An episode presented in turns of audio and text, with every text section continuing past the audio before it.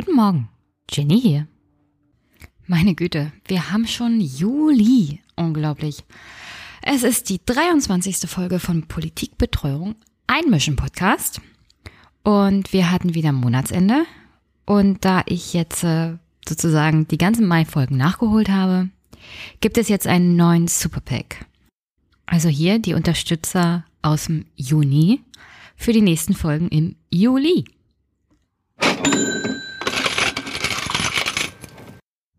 Herzlichen Dank erstmal an Marc, meinen Hörer in den Niederlanden. Der hat mir zwar keine Spende geschickt, aber auf andere Art und Weise unterstützt. Und deswegen herzlichen Dank dafür, Marc. Und du kommst natürlich in den Superpack. Und denk dran, es muss nicht unbedingt eine Spende sein. Wer Zeit und Lust hat, ich suche auch immer noch nach einem Logo. Darüber würde ich mich auch sehr, sehr freuen. Und dann kommt ihr permanent in die Shownotes, so wie Joscha, der mir mein Intro gemacht hat. Danke auch an Stefan Schulz vom Aufwachen-Podcast für die neue Technik, die er mir zugeschickt hat. Damit nehme ich die Folge heute auf. Mal sehen, wie es wird. Danke, Stefan. Herzlichen Dank an Dirk, einen meiner Unterstützer mit Dauerauftrag, der mir seit einiger Zeit 1/3 seines ehemaligen Zeit-Digital-Abos schickt. Ich denke mal, das ist doch gut investiert und gut für Deutschland. Danke, Dirk. Danke auch an Carsten und Adam. Carlotta, die mir diesmal wieder eine Schnapszahl geschickt hat, 3,33 €. Und ich habe nachgeguckt, Carlotta, das letzte Mal waren es 2,22. Ich liebe ja solche Schnapszahlen. Versuch mal die 6,66 € zu überspringen. Diese Teufelszahlen sind mir nicht geheuer. Danke, Carlotta. Danke auch an Bernd, Steffen und Frank. Sowie Henning, der geschrieben hat, super Podcast, höre jede Folge. Daher wurde es Zeit, dass ich mal was locker mache. Danke, Henning. Ein super Dank an Jonas, der geschrieben hat, danke, Jenny.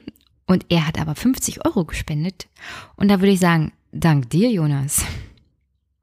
Herzlichen Dank auch an meinen Michael. Das ist einer der Unterstützer, der zum Beispiel auch mir geholfen hat bei der Auswahl des Laptops. Diesmal hat er was gespendet und geschrieben, Upload-Unterstützung, sonst kein Text, ich schreibe dir ja sonst so schon. Ja, und da freue ich mich immer drüber, Michael. Aber danke auch für die Spende. Und dann noch zum Schluss Andreas und Florian, die beide ohne Kommentar gespendet haben. Danke dafür. Und damit schließe ich den Superpack für den Monat Juli. Und hier noch ein kleiner Hinweis, und zwar, ich hatte zwar im Mai eine Podcast-Zwangspause, aber unbeabsichtigt. Und jetzt im August werde ich in Urlaub fahren und im Ausland ist das mit dem Podcast ein bisschen schwierig. Und ich glaube, ich brauche auch ein bisschen Pause. Nach den Theaterfestspielen brauche ich ein bisschen Abstand. Das hat nur schlechte Laune gemacht. Deswegen lege ich im August, wie ich eigentlich schon von Anfang an geplant hatte, mal eine Sommerpause ein. Und ja, bin aber dann Anfang September wieder da. Jo, aber ist ja noch ein bisschen Zeit. Den ganzen Juli hindurch gibt's noch kräftig Folgen von mir.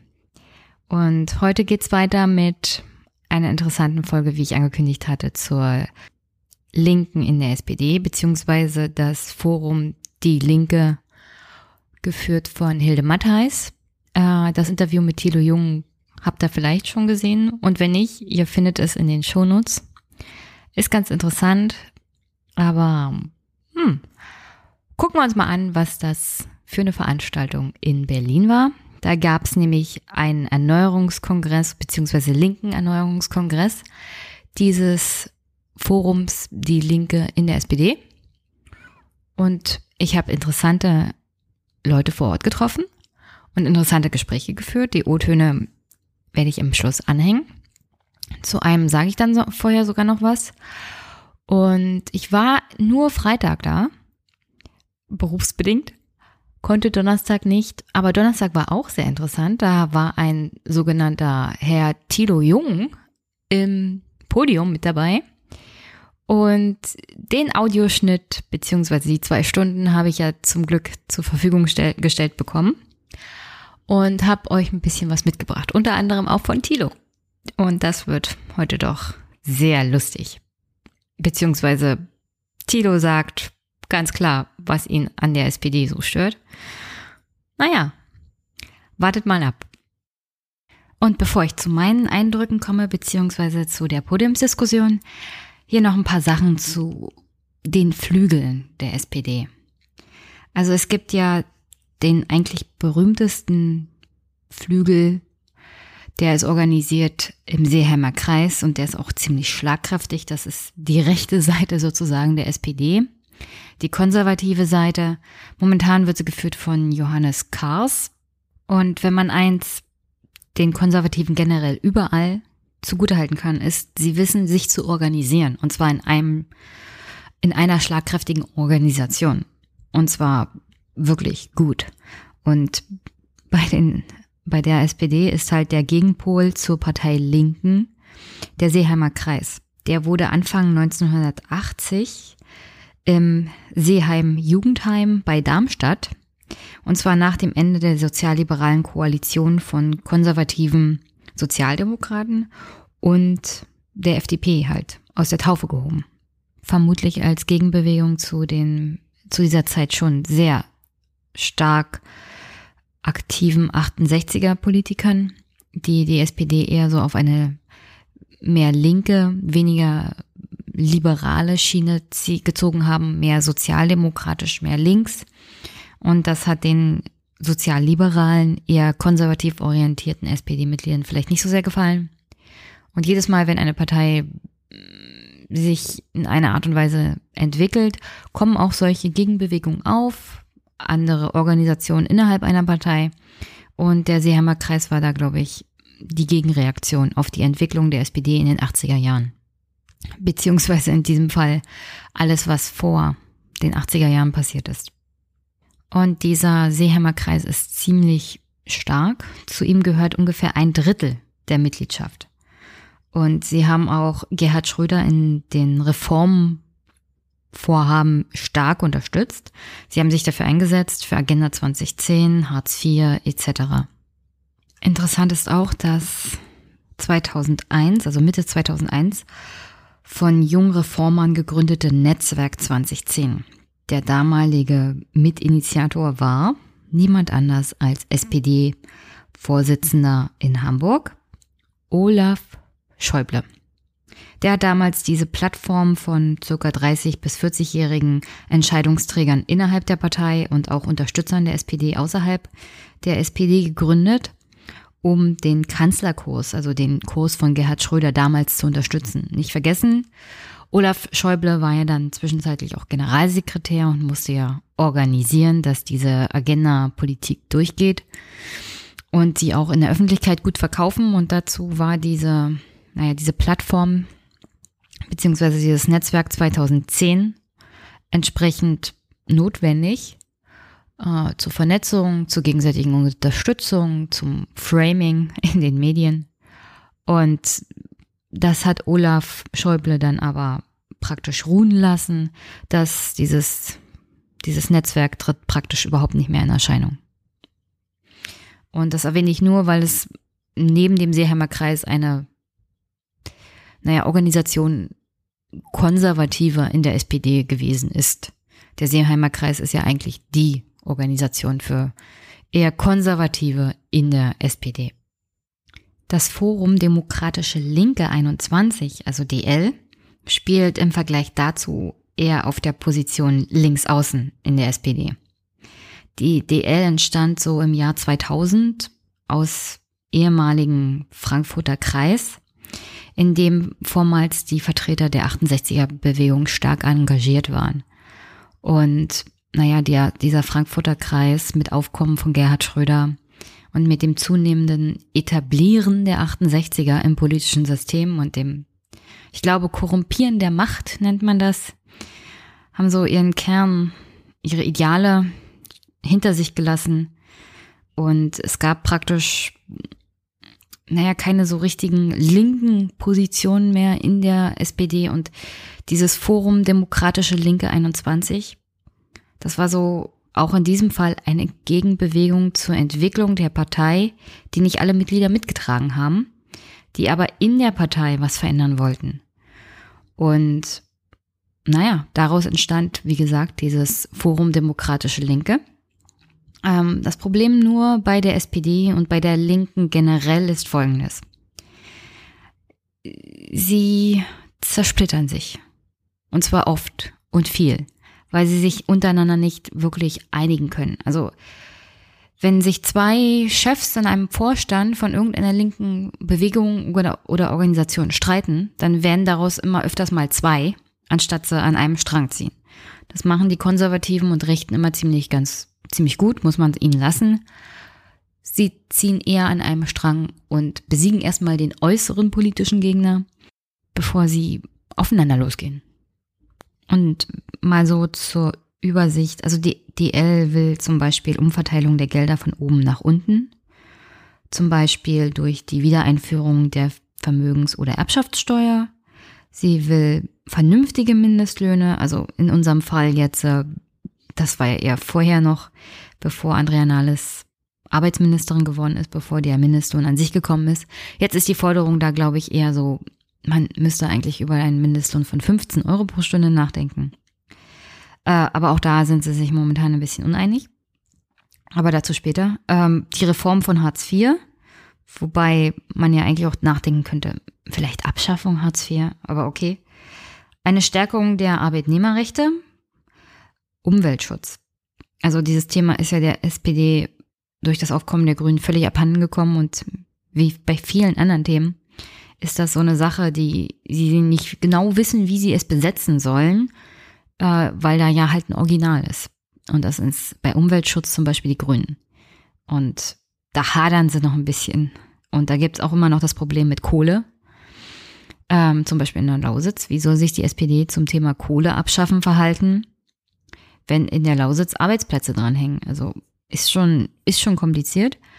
Aber die DL will sich halt auch dafür einsetzen, Umweltschutz, vernünftige Arbeitnehmerrechte, beziehungsweise dessen Umsetzung.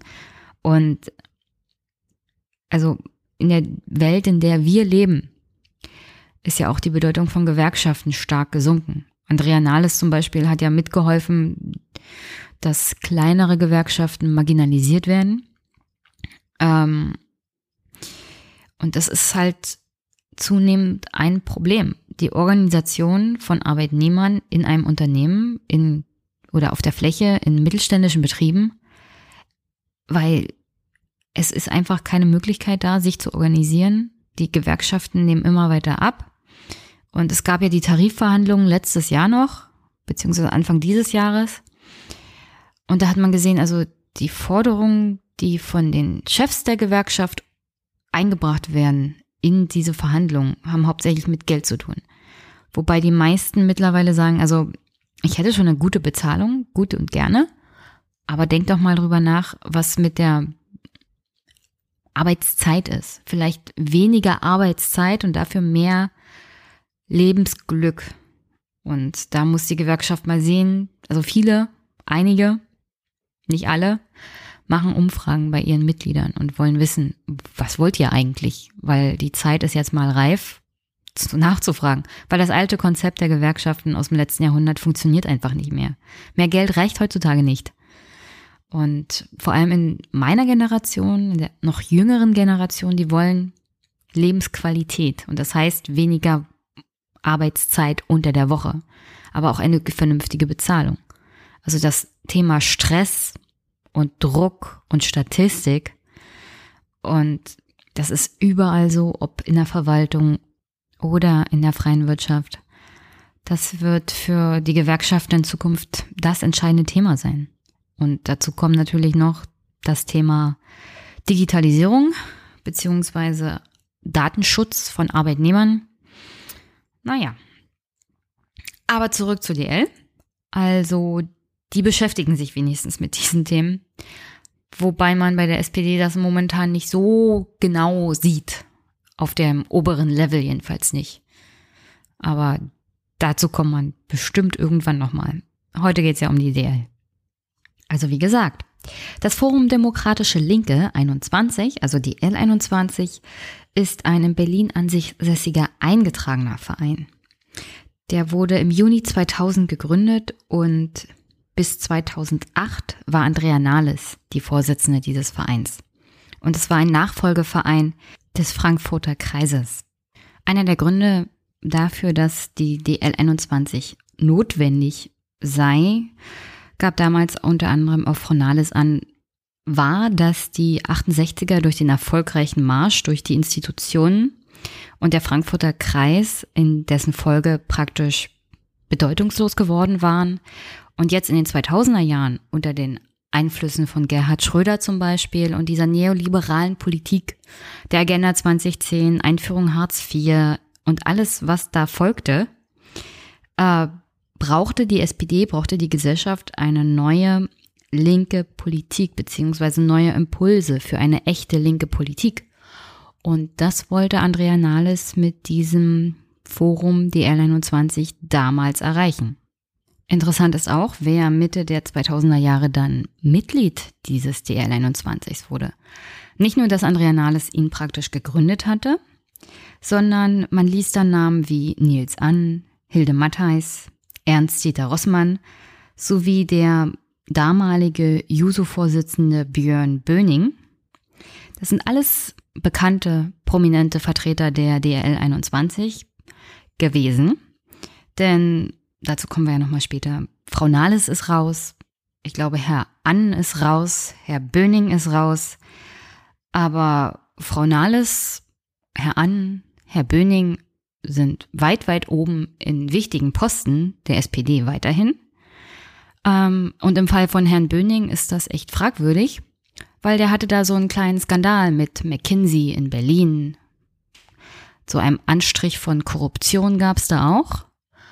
Und ja, diese Verbindung zur DL21, die Organisation, die man um sich herum hatte und die Vernetzung, das ist wie in fast jeder Partei. Man hilft sich halt gegenseitig, auch bei den Genossen.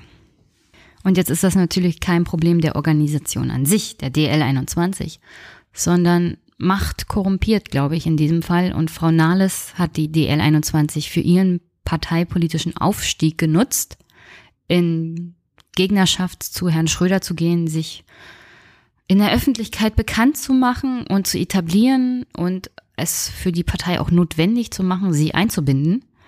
Und als es dann soweit war, dass sie eine Position hatte, in der sie Einfluss hatte und aus der DL21 aber teilweise Kritik kam an den Handlungsweisen, die sie durchgeführt hatte, auch im Bereich Mindestlohn. Naja, da hat sie den Verein schnell fallen lassen, weil er ihr zu kritisch wurde und nicht mehr zu ihrem Fortkommen geholfen hat. Das klingt jetzt zynisch, ich glaube aber, da ist viel Wahres dran. Und wie gesagt, seit 2011 ist Hilde Mattheis die Vorsitzende und sie war nicht die Wunschkandidatin von Andrea Nahles. Aber wie gesagt, da kann man auch nochmal das Interview von Thilo Jung sich angucken, da erzählte das ein bisschen detaillierter noch. Das Gute an diesem DL21-Forum ist es, dass man Mitglied werden kann, ohne Mitglied der SPD zu sein. Das heißt, es ist ein eingetragener Verein. Es ist keine dezidierte Unterorganisation der Partei, wo vorgeschrieben ist, dass man halt Parteimitglied sein muss, um Mitglied auch in den Unterorganisationen werden zu können. Und deswegen wirbt der Verein DL21 selber um Mitglieder. Man kann selbst Mitglied werden und man kann den Verein auch selbst finanziell unterstützen. Und die Unterstützung haben sie eigentlich auch bitter nötig, nachdem es zum Streit zwischen der Vorsitzenden Hilde Mattheis und der ehemaligen Vorsitzenden Andrea Nahles kam. Und das war nämlich folgendermaßen. Hilde Mattheis hat damals in einer Presseerklärung als Vorsitzende der DL21 die Arbeitsministerin auch stark dafür kritisiert, dass es Ausnahmen vom Mindestlohn geben würde, die Andrea Nahles damals zusammen mit der CDU-CSU-Fraktion unter der Großen Koalition eingeführt hat. Frau Nahles hatte überhaupt kein Verständnis dafür, dass ihr Herzensanliegen, und zwar die Einführung eines Mindestlohns, von der Vereinigung kritisiert wird, die sie selber mitgegründet hat. Und dann kann man sagen, ja, Andrea, dieser Mindestlohn, den du eingeführt hast, der ist der kleinste gemeinsame Nenner, auf den sich wirklich die CDU einigen konnte. Und zu diesem Zeitpunkt hatte Angela Merkel und damit die CDU kein Problem mehr mit dem Mindestlohn. Aber es war halt zu dem Zeitpunkt auch mittlerweile viel zu wenig. Und Andrea Nahles wollte das halt nicht einsehen.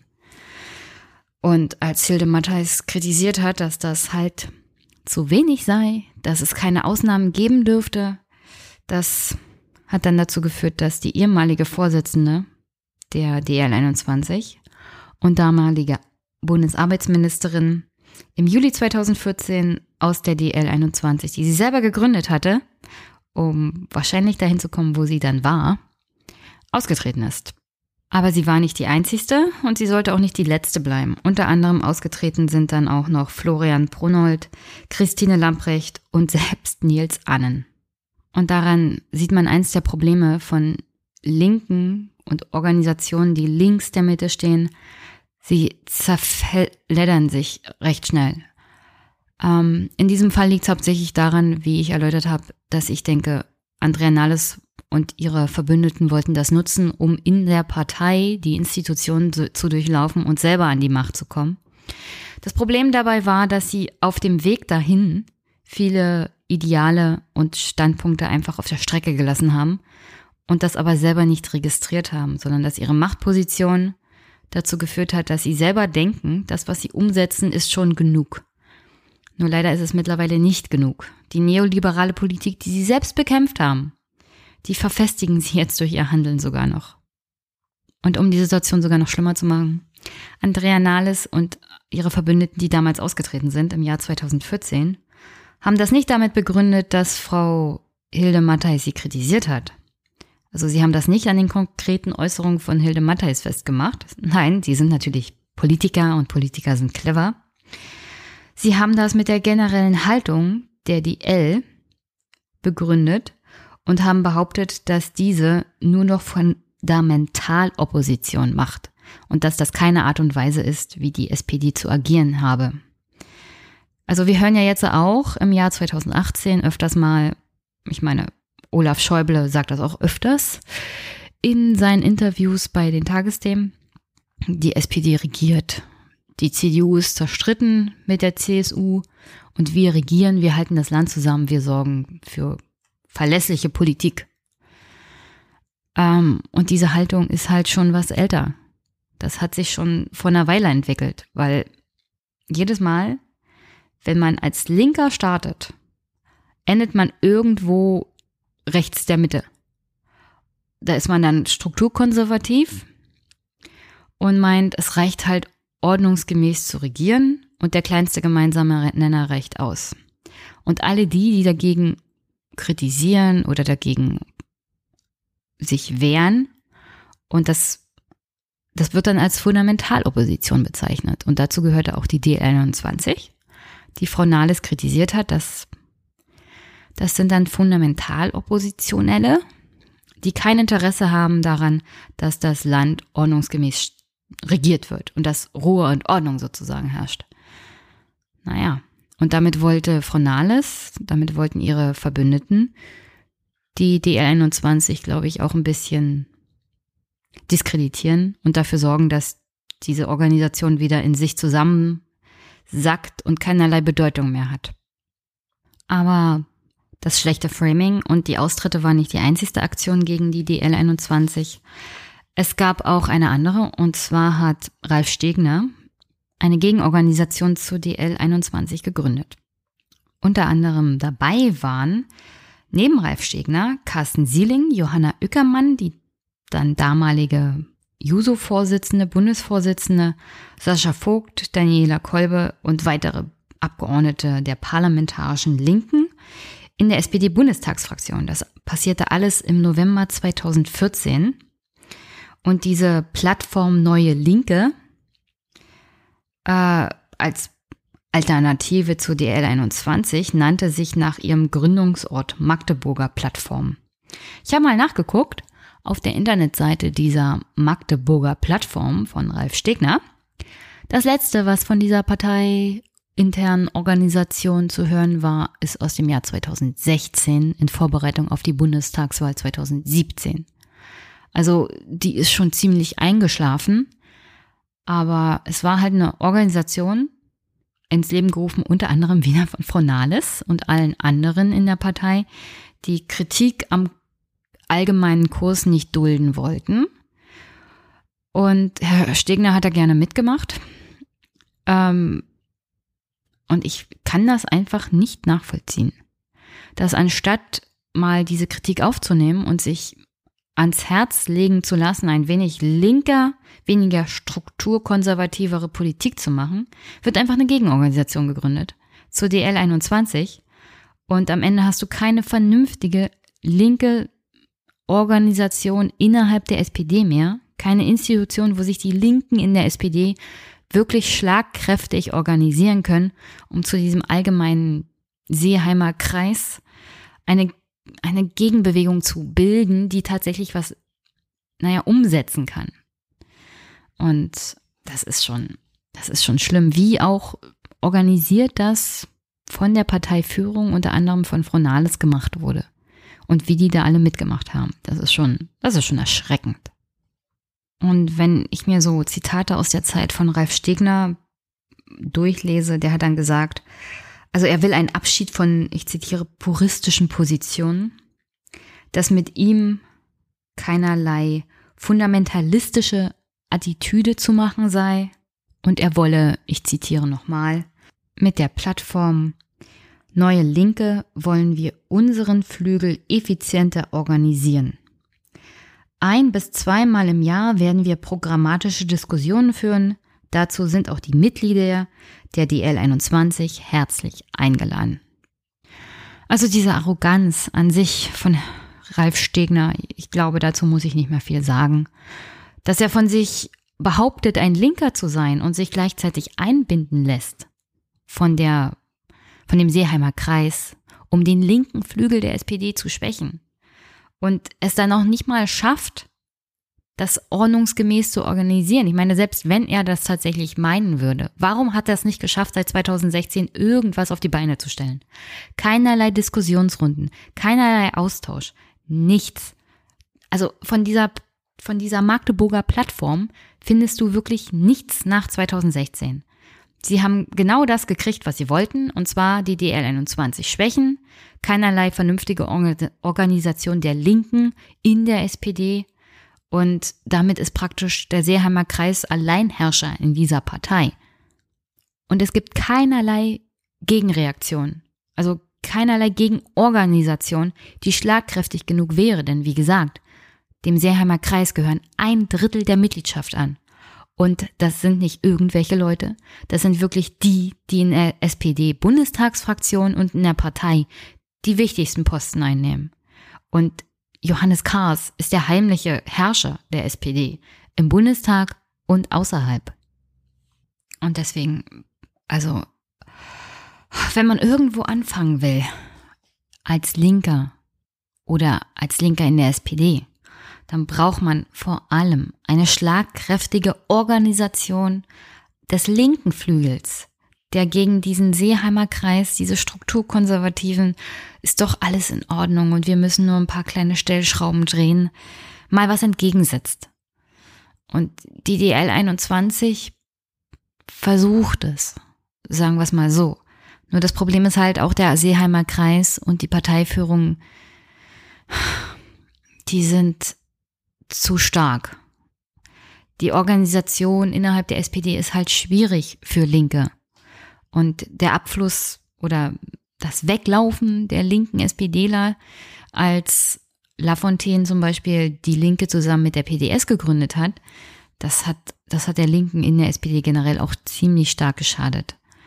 Und deswegen, also ich sage ja immer, niemals die Hoffnung aufgeben.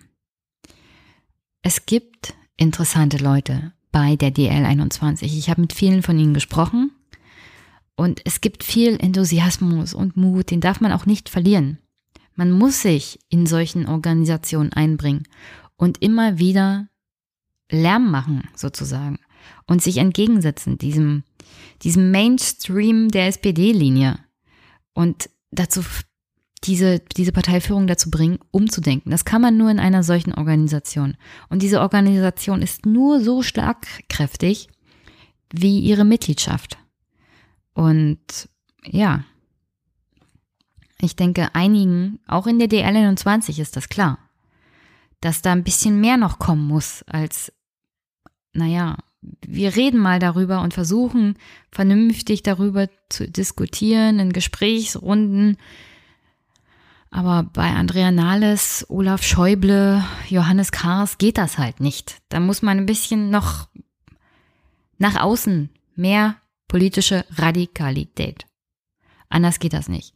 Kritischer, und zwar fundamental kritischer, und das auch in kompletten Gegensatz zu der Parteiführung und zu der Parteilinie, weil sonst geht das nicht so weiter. Und diese Behauptung, ja, die Bürger wollen ja keinen Streit, das ist totaler Schwachsinn.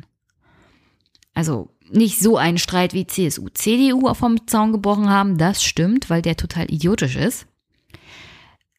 Wenn es aber um inhaltlichen Streit, um die Organisation und Zukunft dieser Gesellschaft geht, den wollen die Bürger schon. Die wollen nämlich ein Gegengewicht und einen Gegenentwurf.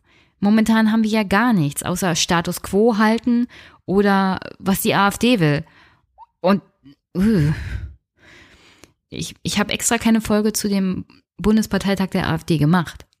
Das ist nämlich, das muss ich mir nicht antun, das kann ich euch auch ersparen. Aber solche Sachen wie Abschaffen der gesetzlichen Rente und jeder ist für sich selbst verantwortlich und private Rente und sowas alles, also das ist ja gruselig. Also das ist Sozialstaatabschaffung und zwar von heute auf morgen. Also das würde sogar die FDP sich nicht trauen. Und die sind schon ziemlich hart. Also das sind Vorschläge fernab von Gut und Böse. Und da muss man halt auch mal ein sozialdemokratisches Gegengewicht zu auf die Beine stellen. Und das geht halt nur mit Organisationen wie der DL21. Und die muss halt ein bisschen schlagkräftiger werden und ein bisschen organisierter. Organisation ist ein Hauptproblem von solchen Vereinigungen innerhalb von Parteien. Vor allem auf der linken Seite. Aber habe ich ja schon gesagt. Jedenfalls, es war dieser Linke Erneuerungskongress am 28. und 29.06.2018 im Rathaus Charlottenburg, Berlin. Ich weiß nicht, wie viele von euch sich noch erinnern, aber an dem berühmt-berüchtigten Wahlabend im September 2017 hat Marco Bülow Folgendes getwittert. Und zwar SPD Erneuerung jetzt. Und das Witzige war, dieses SPD-Erneuern, das hat die ganze Parteiführung, unter anderem Lars Klingbeil, für sich genommen und das benutzt jetzt die SPD-Führung. Und daraus macht sie dann, wir erneuern die SPD. Also genau die Leute, die Marco Bülow damit eigentlich kritisieren wollte, haben sich diesen Hashtag genommen und für sich selbst vereinnahmt. Und das macht gerade Strukturkonservative so stark. Sie denken sich nichts Neues aus. Sie setzen sich einfach auf Sachen drauf, die andere erfunden haben und benutzen sie dann für ihre eigenen Ziele und Zwecke. Denn aus der SPD erneuern, wie Lars Klingbeil und Frau Nahles das momentan umsetzen und Kevin Kühnert gehört da genauso rein in diese Strukturkonservativen, da wird nichts bei rumkommen, außer dass sie jetzt das Führungsheft in der Hand haben, außer dass sie jetzt dazu führen werden, dass nichts passiert, dass sich nichts ändert und dass keinerlei neue Ideen aus dem Willy-Brandt-Haus kommen. Es werden sich halt nur die Personen an der Spitze ein bisschen verändern. Das ist alles, was von SPD erneuern, von Marco Bülow übrig bleiben wird. Und ich glaube, er ist ziemlich enttäuscht, wenn ich das mal so raten dürfte von der ganzen Aktion. Ich bin mir ziemlich sicher, er ist mehr als enttäuscht, schwer wütend und sauer. Jedenfalls wäre ich das.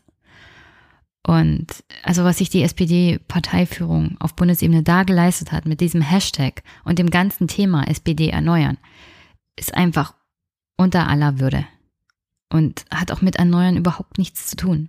Und sie binden ja jemanden wie Marco Bülow auch überhaupt nicht ein. Wollen sie ja auch gar nicht. Sie wollen sich ja halt nicht verändern. Sie wollen sich nicht erneuern und schon gar nicht inhaltlich.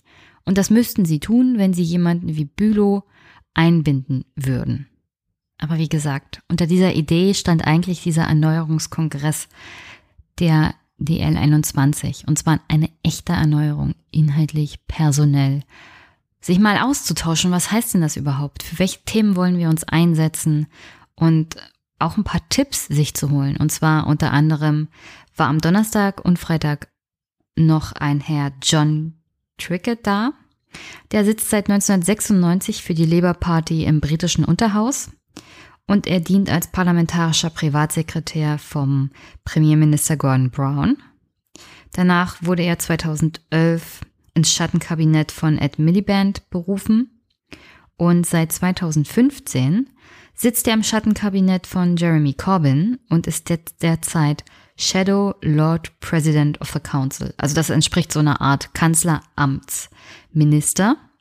Das ist, glaube ich, eine Position, die haben sie erst vor kurzem eingeführt und John Trickett ist der Erste, der diese ausführt. Und naja, zur politischen Organisation von Großbritannien will ich jetzt nicht so viel sagen, nur dass man halt als Bürger weiß, wenn die Tories gehen, dann sind das der Premierminister und sein Kabinett. Also man weiß schon ungefähr, was man bekommt, was für Personen, wenn die Regierung erstmal weg ist und nach der neuen Wahl vielleicht die Mehrheitsverhältnisse anders aussehen. Und das finde ich eigentlich ein ganz gutes Konzept, denn bei der SPD zum Beispiel wusste man das nicht und dann kommen so Leute raus wie Arbeitsminister Hubertus Heil oder Außenminister Heiko Maas. Und deswegen ist es vielleicht ganz gut, zu wissen, was für Minister bekommt man denn wirklich. Und naja, im Fall von der SPD ist es vielleicht ganz gut, dass die Bürger es vorher nicht wissen. Denn das könnte tatsächlich die Prozentpunkte noch weiter nach unten treiben. Aber John Trickett saß am Donnerstagabend in der Podiumsdiskussion zum Thema Sozialdemokratie in der Krise, Diagnose und Therapie. Und an dem Abend sollte eigentlich auch Herr Augstein dabei sein und Marco Bülow. Aber Jakob Augstein konnte aus organisatorischen Gründen dann doch nicht. Und Marco Bülow ist krank geworden. Und als Vertretung von Jakob Augstein war dann, ich glaube, Thilo Jung anwesend. Also ich glaube, er war die Vertretung für Jakob Augstein. Wobei ich immer empfehlen würde, liebe SPD, ladet Thilo Jung ein und lasst euch mal erzählen, was euer Problem ist. Oder ja, ladet irgendjemanden von der Straße ein und lasst euch erzählen, was euer Problem ist. Das würde, glaube ich, viel helfen. Bei der DL21 waren ja viele Probleme, glaube ich, schon vorher bekannt.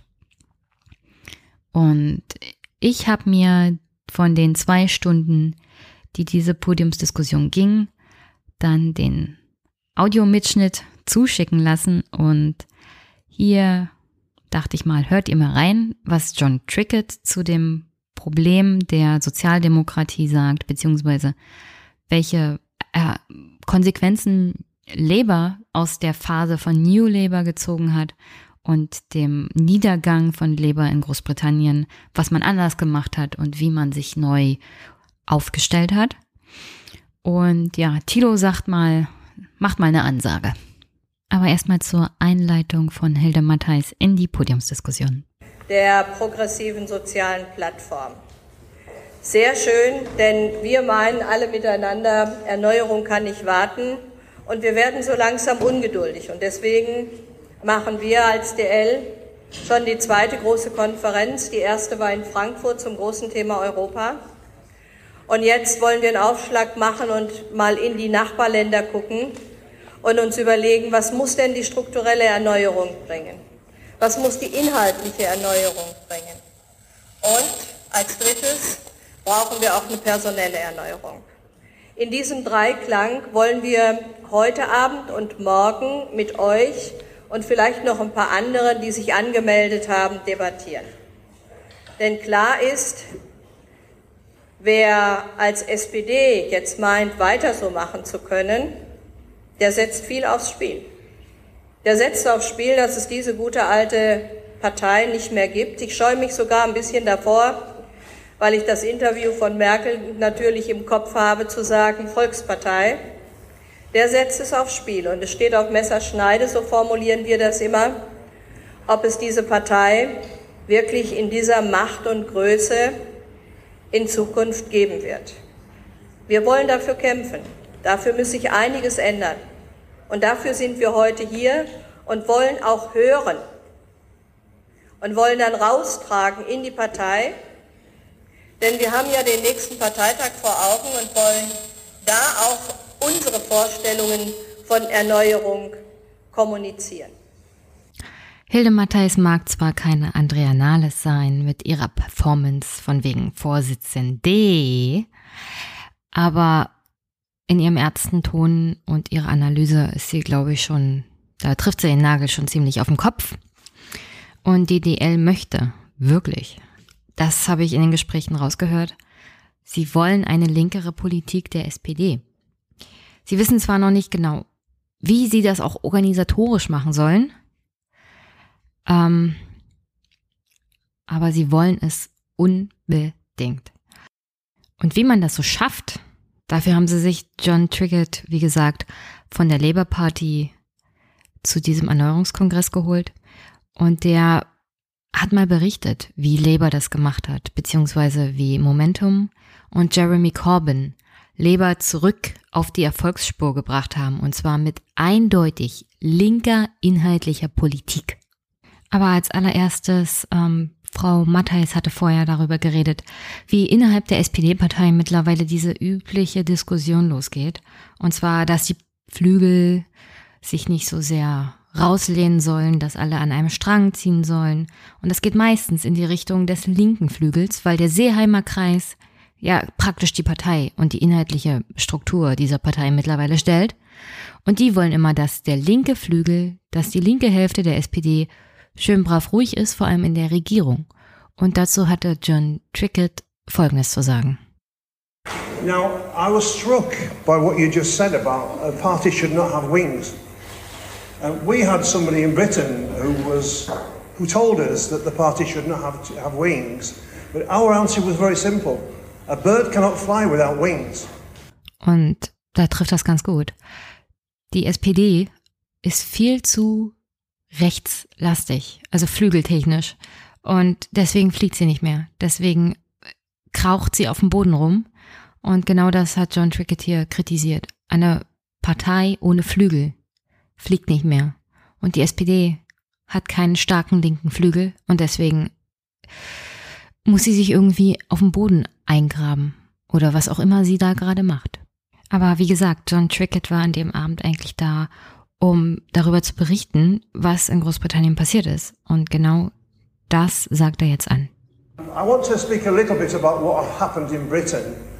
Maybe there's some lessons which you will learn, but it's not for me as a British person to tell the Germans how to conduct their business. So, as most of you know, Labour formed the government under Mr Blair from 1997 through until eventually in 2010. We lost power. And the thing is this, we were elected with a huge majority in the country. And we promised big change. But we didn't deliver the changes which were needed for our country. And by the time of the 2005 election, which was the last election which we won, 5 million people had stopped voting for the Labour Party. Our total vote had declined by 5 million. And I was the first person to analyse what had happened then and to describe to the Labour Party something very dramatic was happening to our party while we were in office. Also John Trickett berichtet hier, dass die Labour Party von 1997 bis 2010 die Regierung hatte. Sie wurde erstmalig unter Blair 1997 ins Amt gewählt mit einer großen, großen Mehrheit. Und sie wurde gewählt mit dem Versprechen, große Veränderungen im Land umzusetzen. Und was dann aber passiert ist, ist, dass die notwendigen, die versprochenen Veränderungen im Land, die gut für das Land gewesen wären, die notwendig gewesen wären, nicht durchgeführt wurden. Und als 2005 die Wahlen waren, das waren die letzten Wahlen, die Labour gewonnen hat, hatten bereits 5 Millionen Wähler dieser Partei den Rücken gekehrt. Und John Trickett hat das damals in 2005 analysiert und damals schon der Partei mitgeteilt, dass etwas sehr, sehr Grundlegendes schief läuft und dass es ein großes, großes Problem für die Partei geben würde. Und er hat das danach auch sehr gut in eigenen Worten analysiert und das auch auf die SPD bezogen, beziehungsweise auf linke Mitte-Links-Parteien und was mit ihnen passiert, wenn sie zum Beispiel neoliberalen Ideen frönen und auf Austerität setzen. And here is the thing, especially as your party is going into office, which is this. If a party of the left or of the centre-left administers a system which is based on neoliberalism and austerity, then you as a government and as a party will be in conflict with the very social groups who you need to elect you into office in the following election. And this was the mistake which New Labour made. We managed the system, we call it Thatcherism, after Mrs Thatcher. We didn't change the fundamentals of the British economy, and that brought us into conflict with the very people who had been voting for us in the past. And as a consequence, the Labour Party support was declining. Also besser kann man es nicht sagen. Eine Partei, eine linke Partei, eine Mitte-Links-Partei, die wie Labour oder New Labour hieß es ja damals unter Blair, die Maßnahmen von Thatcher, und das waren neoliberaler Scheiß auf Koks, also wirklich, was die Frau gemacht hat, die hat ganze Landstriche wirtschaftlich zerstört. Und dieses System hat New Labour unter Blair verwaltet. Es hat es nicht abgeschafft, es hat es nicht bekämpft, es hat es nicht gemildert, es hat es nur verwaltet. Und das führte dann dazu, und John Trickett hat das gut analysiert, dass genau die Gruppen, die eigentlich Labour-Wähler waren und sein sollten, in Konflikt waren mit der Partei, die sie vertreten sollten. Denn sie hat keine Politik für die Wähler gemacht. Sie hat keine Politik für die sozialen Gruppen gemacht, die sie bis dahin gewählt haben. Und das hat zu dem wirklich Einbrechen der Labour-Partei geführt und dem Wiedererstarken der Tories. Und das ist kein großer Unterschied zu dem, was die SPD seit Schröder in Deutschland macht. Es gibt ja so gut wie kaum noch Mitglieder, die Arbeiter, Arbeitnehmer sind in der SPD. Mal abgesehen davon, dass das politische System in Deutschland es fast unmöglich macht, als Arbeitnehmer heutzutage noch parteipolitisch oder politisch generell aktiv zu sein. Es ist auch die Tatsache, dass diese sozialdemokratische Partei keine Ideen für Arbeitnehmer mehr hat. Sie vertritt sie einfach nicht. Es hat den Anschein, dass genau die sozialen Gruppen, die Arbeitnehmerschaft, die Gruppe ist, für die die SPD am wenigsten Politik macht. Und das ist natürlich ein extremster Konflikt, denn wenn du für deine Stammwählerschaft, deine historisch gesehene Stammwählerschaft keine Politik mehr machst, was für eine Partei bist du dann noch?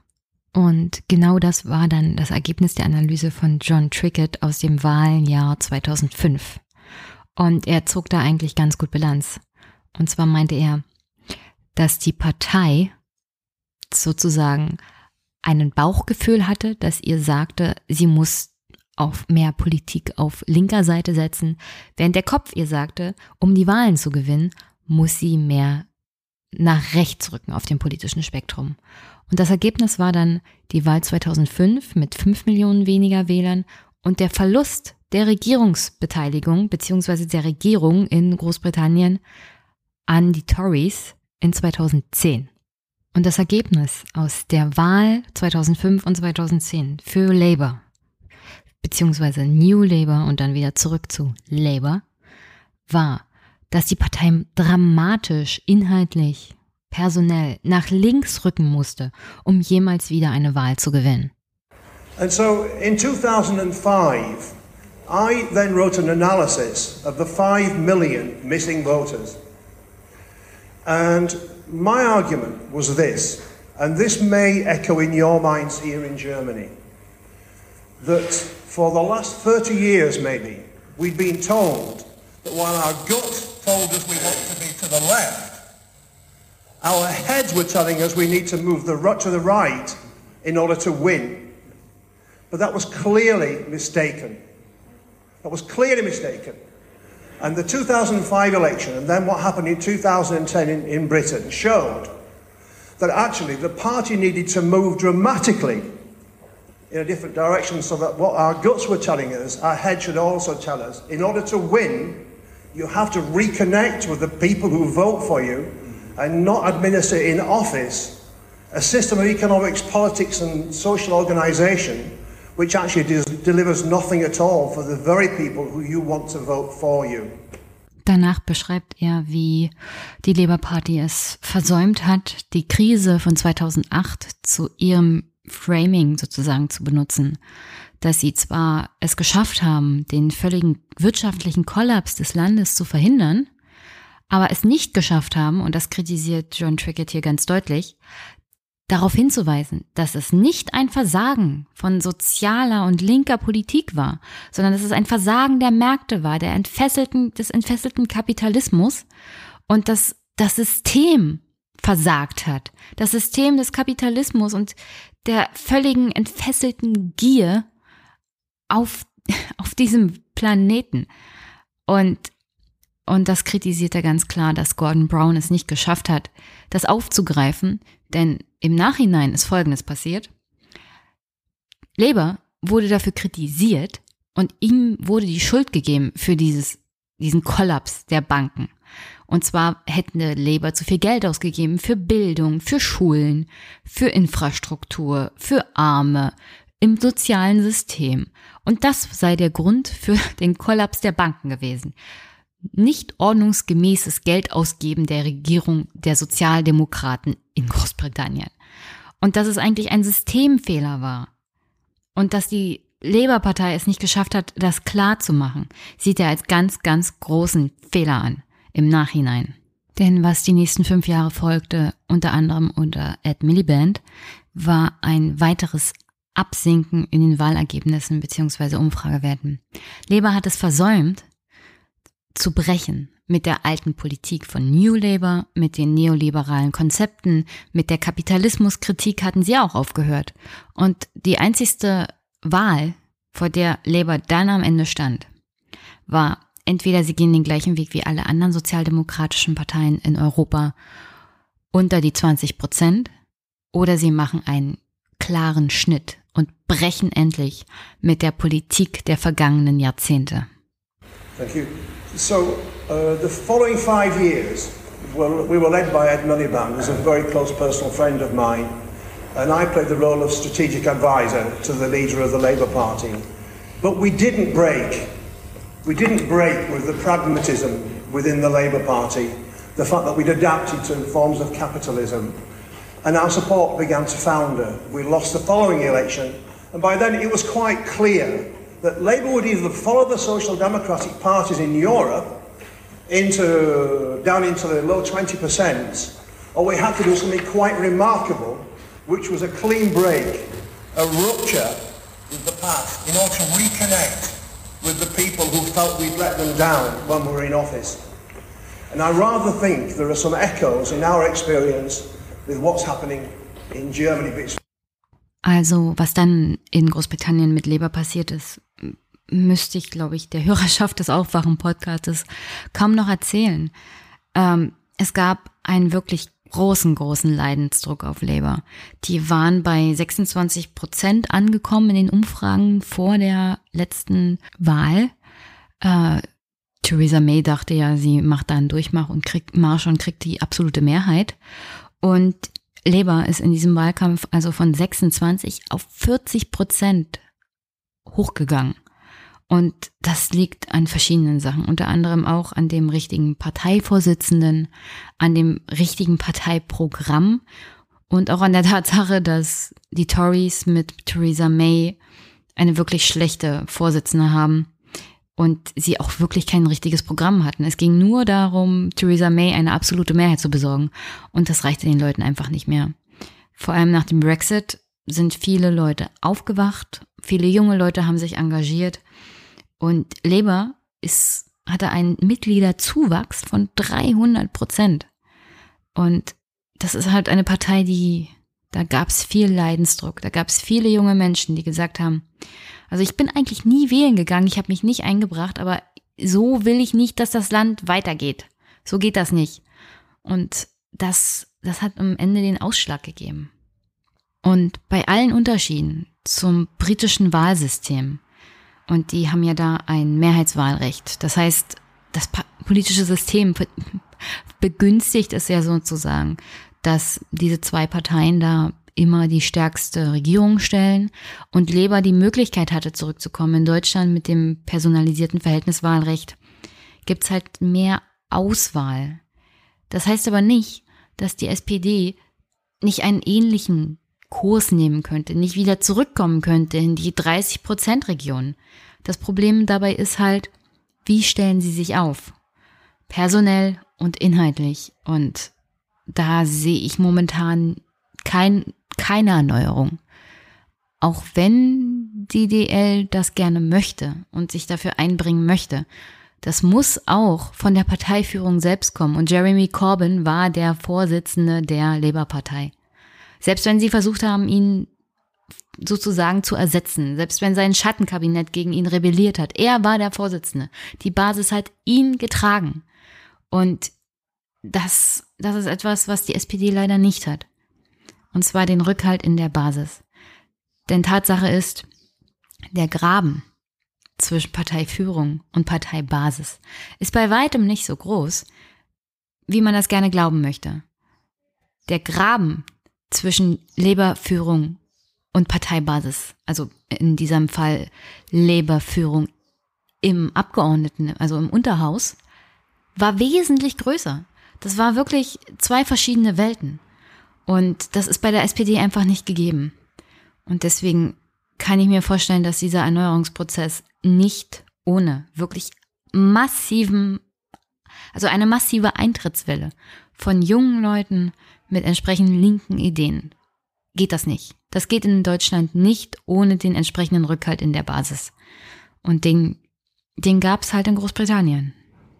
Und entscheidend ist, John Trickett hat noch eine Botschaft für uns alle, in Deutschland, dass es wichtig ist, dass wir auch einen Wandel politisch hier erfahren. Denn, Deutschland ist halt, das benimmt sich wirtschaftlich, als wäre es alleine auf der Welt, als wäre es alleine in Europa. Aber dem ist ja nicht so. Und ich glaube, John Trickett sagt es am besten.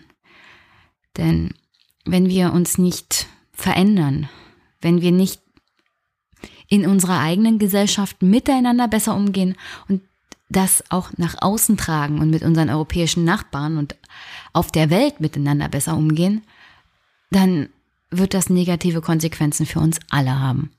Und also hier die Botschaft von John Trickett, warum es wichtig ist, sich einzubringen und eine linkere Politik, eine sozialdemokratische Politik an der Regierung zu machen und nicht das mit Austerität und Neoliberalismus, was wir immer noch haben.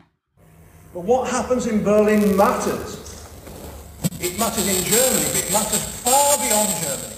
The power of the German economy, the strength of the Bundesbank and the way that the whole European family is operating has significance right across Europe and across the world. It resonates in London and it resonates in the north of England where I'm from. You have to, first of all, be bold. You have to be confident that your arguments can win the German people. And you have to get out and win the party to your ideas. It's the future of Germany, but also the future of our continent depends on Germany itself taking a different direction here in this city where we are tonight. And that is why Jeremy was very keen that I came to speak to you. And I'm so pleased to have been able to say a few words just now. And thank you very much. Tja, besser kann man eigentlich nicht zusammenfassen, wie Labour vom Untergang zum Wiederauferstehung gekommen ist und dass eine positive Botschaft und Engagement und Hoffnung oft viel mehr erreichen können als, ich stecke jetzt den Kopf in den Sand und das interessiert mich nicht und es geht mich ja so und so nichts an und ich habe hier meine kleine abgesteckte Welt und dann wird schon alles in Ordnung gehen. Das ist ziemlich leicht, um ehrlich zu sein, das kann ich aus persönlicher Erfahrung sagen, es ist leicht einfach nur aufzugeben und zu sagen, wozu denn? Aber wir sind halt nicht alleine in Europa, wir sind nicht alleine auf der Welt und vor allem sind wir nicht alleine in unserer eigenen Straße, in unserer eigenen Kommune. Und wenn wir wollen, dass was besser wird, müssen wir selber dafür sorgen. Und diese Botschaft hat Labour einfach 1:1 rübergebracht und hat gesagt, ey Leute, wir brechen jetzt mit unserer Vergangenheit. Ihr könnt uns vertrauen, wir setzen uns für euch ein. Ihr seid die Zukunft, aber ihr müsst auch selber eure Zukunft gestalten. Und das ist, glaube ich, die Botschaft, die auch in Deutschland den Parteien jetzt noch fehlt. Ich weiß nicht, ob die SPD es noch hinbekommt, diese Botschaft für sich zu nutzen, aber irgendeine Partei wird es tun, irgendeine Bewegung wird kommen, die diese Botschaft nutzen wird. Und dann kann man nur hoffen, dass das eine Bewegung ist, die wirklich nur Gutes damit anfängt und nicht auch in eine ganz andere Richtung geht. Aber wir hatten jetzt einen Erfahrungsbericht von Labour und ich hatte euch versprochen, Thilo Jung war an dem Abend da. Ich spiele euch mal vor, in Thilos Worten, was mit der SPD momentan nicht so ganz rund läuft. So, und Sie jetzt mal so richtig Tacheles. Los geht's. Das wurde mir vorher nicht gesagt, aber ich versuche so gut es geht. Ich möchte Sie erstmal korrigieren, ich bin weder SPD-Mitglied noch SPD-Wähler. Ich glaube, ich habe in meinem ganzen Leben nie SPD gewählt. Das liegt aber auch daran, als ich wahlberechtigt wurde, das war glaube ich 2003 oder 2004, war meine erste Wahl 2005, da gab es keinen Grund mehr, die SPD zu wählen. Und danach auch nicht mehr. Und ich würde es mir gerne wünschen. Aber aktuell läuft die SPD ja noch darauf hinaus, irgendwann mit der CDU bzw. mit der Union zu fusionieren. Ich habe jetzt aber rausgehört, dass man das verhindern möchte. Und das ist erstmal ein gutes Zeichen. Das ist erstmal ein gutes Zeichen. Und ein Punkt, den ich zum Anfang aufgreifen möchte, die SPD muss sich klar sein, warum die Rechten überall Aufwind haben, warum sie erstarkt sind. Die Menschen, das ist die Quittung für die enttäuschten Hoffnungen der vieler SPD-Wähler. Das gilt für Labour, das gilt für die SPÖ wahrscheinlich, genauso wie andere Sozialdemokraten in Europa. Und die SPD hat diese Hoffnungen enttäuscht. Das muss sich klar sein. Das ist nicht die SPD an sich, das sind die führenden Mitglieder dieser Partei. Das muss man auch klar sagen. Darum, ich war ein bisschen überrascht, dass Frau Mattheis irgendwie so ein bisschen fragend eingeleitet hat, ob wir über Personal reden müssen. Natürlich muss darüber geredet werden, das kann ja gar keine Frage sein. Also solange ein Olaf Scholz und Andrea Nahles diese Partei führen, wird man mit mir nie einen Wähler gewinnen, noch in irgendeiner Weise glaubhaft sein. Da wird man dann weiterhin auf den Fusionskurs mit der Union steuern. Ich würde mir wünschen, und das muss die Sozialdemokratie in ganz Europa werden, sie muss radikaler zumindest sich geben. Man muss nicht immer radikal sein, wenn man an der Macht ist. Das ist den Umständen entsprechend natürlich immer kompliziert. Was? Nein, das Marketing muss radikal werden. Da muss man von den Rechten lernen. Die machen auch ein radikales Marketing. Ich könnte es auch als Linkspopulismus bezeichnen. Wir müssen anerkennen, dass die Rechten und der Populismus nicht nur der AfD, sondern auch der CSU und der CDU funktionieren. Man muss einen Populismus dagegen setzen. Wenn wir in der Zeit des Populismus leben, muss man Mut haben zu einem linken Populismus. Und das ist völlig in Ordnung, finde ich. Und da kann man die Argumente auch in der Öffentlichkeit gewinnen. Was ich mir wünschen würde von der SPD ist, dass sie eine Mitgliederpartei wird. Labour hat genau das geschafft. Sie haben ihre Mitgliedschaft verdreifacht. Wie schafft man das? Indem man Angebote an die Mitglieder, Angebote macht, an Entscheidungen mitzuwirken. Und das bedeutet nicht nur, den Parteivorsitzenden zu wählen, weil das bringt nichts, wenn der Parteirat trotzdem von den anderen Piefkes aus den Eliten gewählt wird. Frau Lange hätte beim Parteitag angenommen, sie hätte gegen Frau Nahles gewonnen, sie hätte trotzdem kaum Chancen gehabt, irgendwas zu bewirken. Das heißt, nicht nur Direktwahl des Parteivorsitzenden, sondern auch der Delegierten, meinetwegen des Parteirats. Unter anderem auch das Wahlprogramm oder das Grundsatzprogramm sollte per Mitgliederentscheid gewählt werden. Die Leute müssen einen Grund haben und stolz darauf sein, Mitglied zu sein und nicht einfach nur, ja, ich bin Mitglied, aber ich habe sonst auch nichts zu sagen. Gleichzeitig Gleichzeitig, das macht mir ein bisschen Sorgen bei Labour, beziehungsweise vielleicht ist es auch nur der deutsche Eindruck, es darf nicht zu einem Personenkult kommen. Die SPD kann jetzt nicht nach einem linken Führer, eine linke Führungsfigur suchen und dann ihn oder sie ins Schaufenster stellen und hoffen, dass die Leute dann danach wählen. Was ist, wenn er weg ist oder die Person weg ist? Also weg von diesem autoritären Stil. Warum muss es, also ich bin da auch ganz grundsätzlich, warum muss es überhaupt einen Parteivorsitzenden geben oder eine Parteivorsitzende? Warum kann man das nicht auf mehreren Schultern verteilen? Gleichzeitig braucht es aber auch glaubhafte Personen an der Spitze einer Partei und in den Parlamenten. Glaubhaft bedeutet halt Menschen wie aktuell in der Regierung, die könnten da nicht teilen. Die können zwar noch Mitglied der SPD sein, aber die können nicht Teil dieser neuen SPD sein. Andrea Nahles ist nicht glaubwürdig, Olaf Scholz ist nicht glaubwürdig, wie die allermeisten anderen führenden Personen und Teile der Bundesregierung. Man kann nicht nur Neoliberalismus und Kapitalismus seit dem Ende der Wahl im September immer wieder in den Mund nehmen, man muss auch aufzeigen, was das bedeutet. Man muss aufzeigen, wie man selbst den Neoliberalismus gefördert hat. Und man muss aufzeigen, was man dagegen machen will und warum das nicht eine neoliberale Antwort ist. Einfach nur von Neoliberalismus zu sprechen, das bringt keinem etwas und das versteht dann auch irgendwie der gemeine Wähler nicht. Man sollte die Gier, die gesellschaftliche Gier in den Mittelpunkt stellen und sagen, dagegen müssen wir kämpfen. Wer ist gierig? Wer muss abgeben? Man muss von Hartz IV weg, man muss von der Agenda 2010 weg, man muss aufhören, den Freihandel zu frönen, man muss aufhören zu sagen, Freihandel ist was Tolles. Nein, es ist nicht was Tolles. Es ist vielleicht es kann in Einzelfällen toll sein, aber Freihandel ist keine sozialdemokratische, also kann kein Teil einer sozialdemokratischen Ideologie, wie du es gerade gesagt hast, sein. Man muss Mut haben, man muss selbstbewusst sein, das stimme ich euch beiden zu, und man muss Gegenwind aushalten. Ihr müsst, wenn ihr es schafft, zu einer neuen Partei zu werden, dann müsst ihr damit rechnen, dass es nicht nur quasi politischen Gegenwind gibt, sondern auch ganz besonders medialen Gegenwind. Die Medien haben... Wir wissen alle, wie die Medien funktionieren, die sind auch kapitalistisch angehaucht. Da kommen die Arbeitgeber auch immer gerne öfter zu Wort und haben einen anderen Einfluss auf die kommerziellen Medien, als ihr es gerne glaubt. Die Öffentlich-Rechtlichen sind parteipolitisch auch natürlich gefärbt. Ihr müsst mit Gegenwind nicht nur rechnen, sondern aushalten und sagen, scheiß drauf.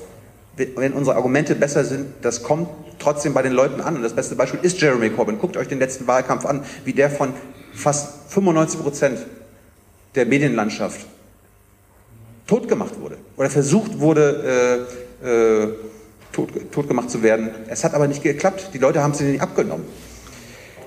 Man muss, und die SPD, das muss sie ganz schnell schaffen, Antworten auf das Ende der massenhaften Erwerbstätigkeit finden. Das Ende der Erwerbsarbeit steht bevor. Man muss aufhören, von Vollbeschäftigung zu reden. Die Digitalisierung wird dazu führen, dass wir nicht mehr jeder 40 Stunden in der Woche arbeiten müssen. Entweder müsst ihr darüber nachdenken, dass ihr eine generell 20-Stunden-Woche anstrebt für jeden, damit jeder irgendwie nochmal was zu arbeiten hat. Oder ihr verabschiedet euch einfach generell davon, dass es überhaupt noch Vollbeschäftigung geben kann. Seid stolz darauf, dass wir durch den digitalen Wandel nicht mehr 40 Stunden in der Woche arbeiten müssen, dass nicht immer jeder arbeiten muss, dass wir vielleicht sogar früher in Rente gehen können. Seid offen.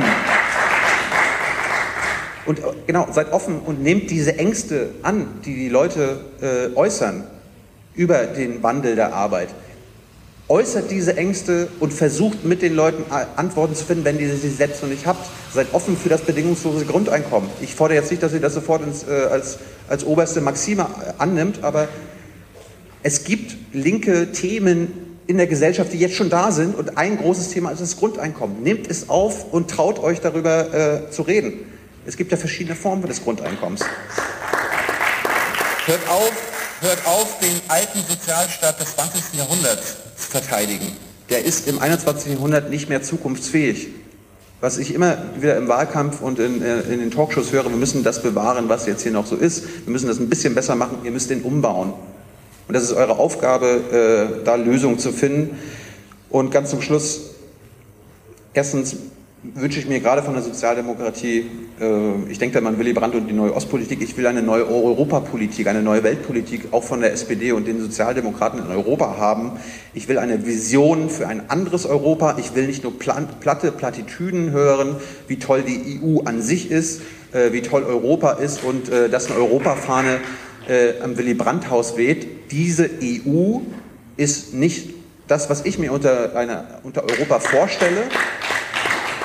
Und man muss die Bauchschmerzen äußern und man muss die Bauchschmerzen auch in Maßnahmen umwandeln und Ideen entwickeln, wie die EU weniger neoliberal wird. Das ist ganz entscheidend.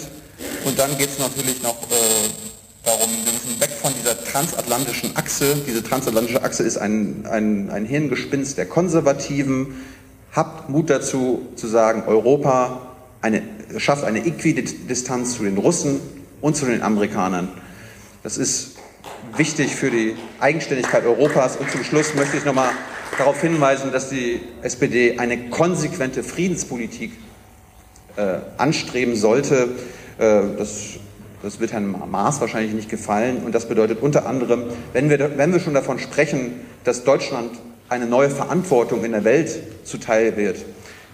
Was meinen wir damit? Es heißt dann immer, Deutschland muss da auch militärisch mitmachen. Wir müssen auch Soldaten irgendwo in Kriege schicken. Nein, formt das um, rebrandet diese deutsche Verantwortung in Deutschland setzt sich für Frieden ein. Deutschland ist die oberste Kraft für Frieden in der Welt. Deutsche Verantwortung heißt, wir schicken Friedensvermittler, wir schaffen Frieden und wir machen nicht noch Krieg mit und unterstützen eine Seite. Und der letzte Punkt ist, hört auf mit den Waffenexporten, denn das heißt, dass die SPD auch mitverantwortlich für die Fluchtursachen ist. Und wenn man es radikal, ich habe ja gesagt, werdet radikal, sagt doch einfach gleich, Rüstungsproduktion in Deutschland muss an sich verboten werden. Dann können wir auch nichts mehr exportieren. Ich habe das jetzt mal in einem Stück hintereinander weglaufen lassen, weil ich glaube, dem ist nichts hinzuzufügen. Im Großen und Ganzen, ja, das ist eigentlich der Weg einer echten linken sozialdemokratischen Politik in Deutschland. Und deswegen einfach hintereinander weg, Thilo zu hören. Denn die Zeichen der Zeit für die SPD sind wirklich grausam. Ich meine, an dem Abend wurde über Zahlen gesprochen. Und eine der Zahlen ist, dass nur noch 1/3 der wahlberechtigten Bevölkerung im Bereich Soziales der SPD was zutrauen. Diese Partei hat ihre Seele verkauft und keiner glaubt ihr mehr in der Sache, also Soziales, ihre Kernkompetenz. Traut ihr keiner mehr was zu. Nur noch 1/3 der Bevölkerung. Und was, dass das nicht Angst und Schrecken verbreitet im Willy-Brandt-Haus, ist mir wirklich ein Rätsel. Andrea Nahles, Olaf Schäuble, Lars Klingbeil, die müssten eigentlich wie Getriebene im Land rumrennen und eine antineoliberale Politik machen, von oben bis unten. Was sie aber tun, ist Augenmerk darauf zu legen, wie schön sie regieren. Während sich CSU und CDU ja so sehr streiten, macht die SPD verlässliche Regierungsarbeit und arbeitet systematisch den Koalitionsvertrag ab. Dass sie immer noch nicht kapiert haben, dass das überhaupt keine Auswirkungen haben wird. Also, ich verstehe das wirklich nicht mehr. Ich meine, kann gut sein, dass wenn Angela Merkel weg ist, jemand wie Olaf Schäuble tatsächlich am längeren Hebel sitzt, weil ein zuverlässiger, ruhiger, verlässlicher Typ Kanzler, der antwortet auf keine Fragen, der ist ruhig und besonnen, aber das ist nur eine Verwaltung des Status quo und 12 Jahre Merkel und dann das Gleiche nochmal, nur mit Olaf Schäuble. Ich glaube, das ertrage ich nicht. Es soll sich bitte jemand melden, der das für eine gute Variante hält. Also für eine Veränderung wird es jedenfalls nicht bringen. Und wie sehr sich hier teilweise Jusos und selbsternannte Linke der SPD in die Tasche lügen, was unter anderem auch Kevin Kühnert angeht. Also ich spiele euch mal eine Frage und die Antwort von Thilo und dem habe ich wieder nichts hinzuzufügen. Hallo, ich bin Lorena Jonas von den Jusos Friedrichshain-Kreuzberg und habe eher ein Statement als eine Frage. Erstmal an Herrn Jung, und zwar diese Forderung, dass die SPD sich ruhig mal an einen linken Populismus trauen sollte, halte ich für falsch, denn besseres Marketing sehr wohl, da stimme ich zu, das braucht die SPD ganz, ganz dringend, aber Populismus sicherlich nicht. Denn wenn wir mal uns anschauen, wer gerade so einer der beliebtesten SPD-PolitikerInnen ist, dann ist das nun mal zum Beispiel Kevin Kühnert. Und wie er die politische Debatte führt, argumentativ immer top und solidarisch und inhaltlich auch transparent. Und ich denke, das ist ein politischer Stil, der SPD gut zu Gesicht steht. Und er hat es auch geschafft, Generationen zu vereinen. Also ich weiß, Sie gucken jetzt kritisch, aber also... Doch, ich denke, dass das der politische Stil ist für eine Partei, die Demokratie, demokratische Prozesse großschreibt. Und das wäre zum Beispiel das Gegenmodell, inhaltlich und transparent an die Öffentlichkeit zu gehen, uns aber laut an die Öffentlichkeit zu gehen. Ja.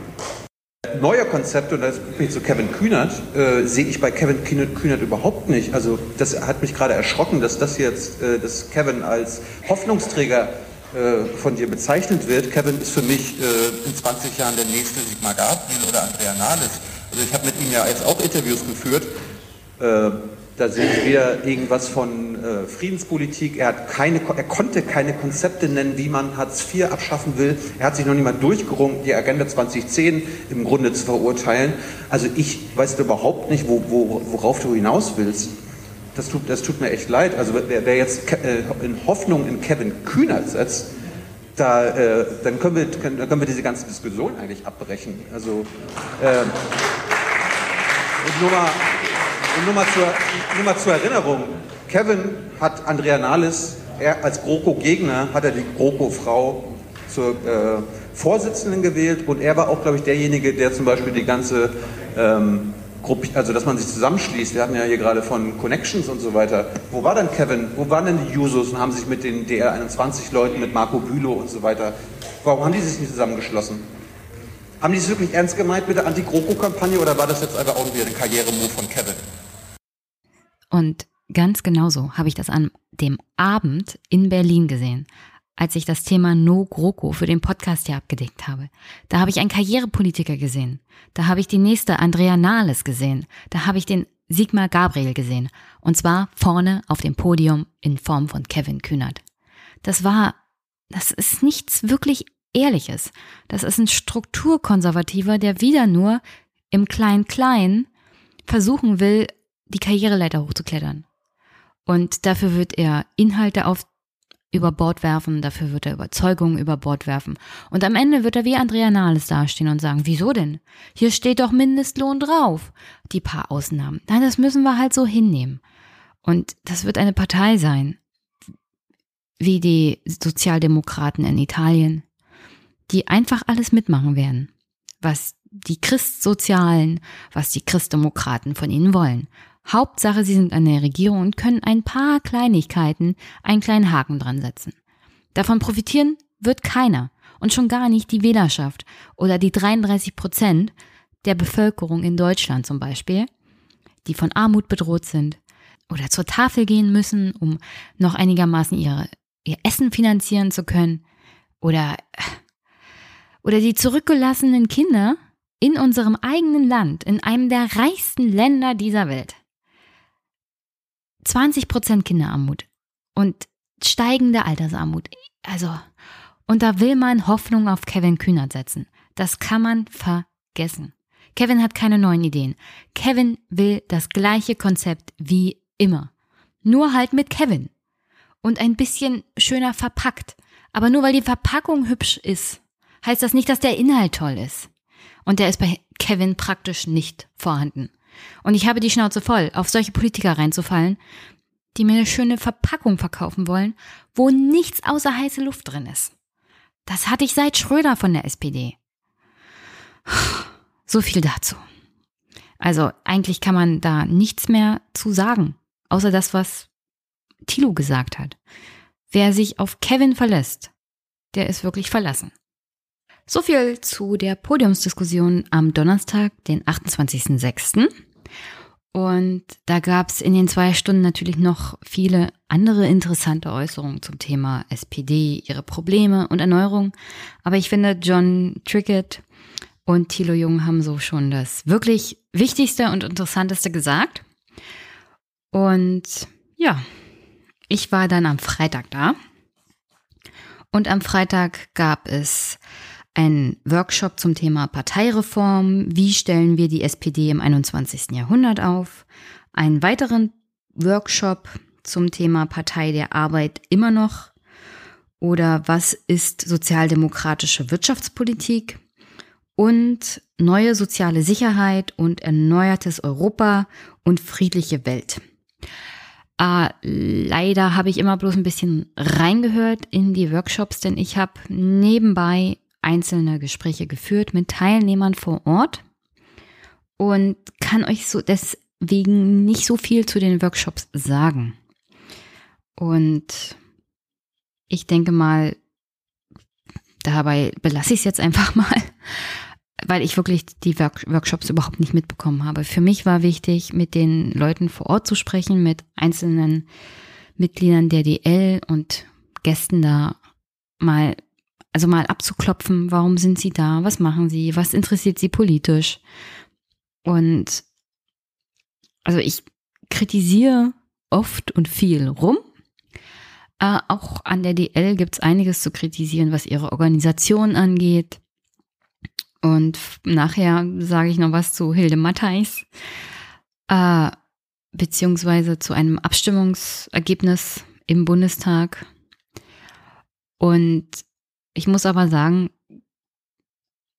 die organisatorischen Probleme könnten eigentlich geregelt werden. Es fehlt halt an der Masse, die eine solche Organisation braucht, um schlagkräftig innerhalb auch der SPD zu sein oder generell innerhalb einer Partei.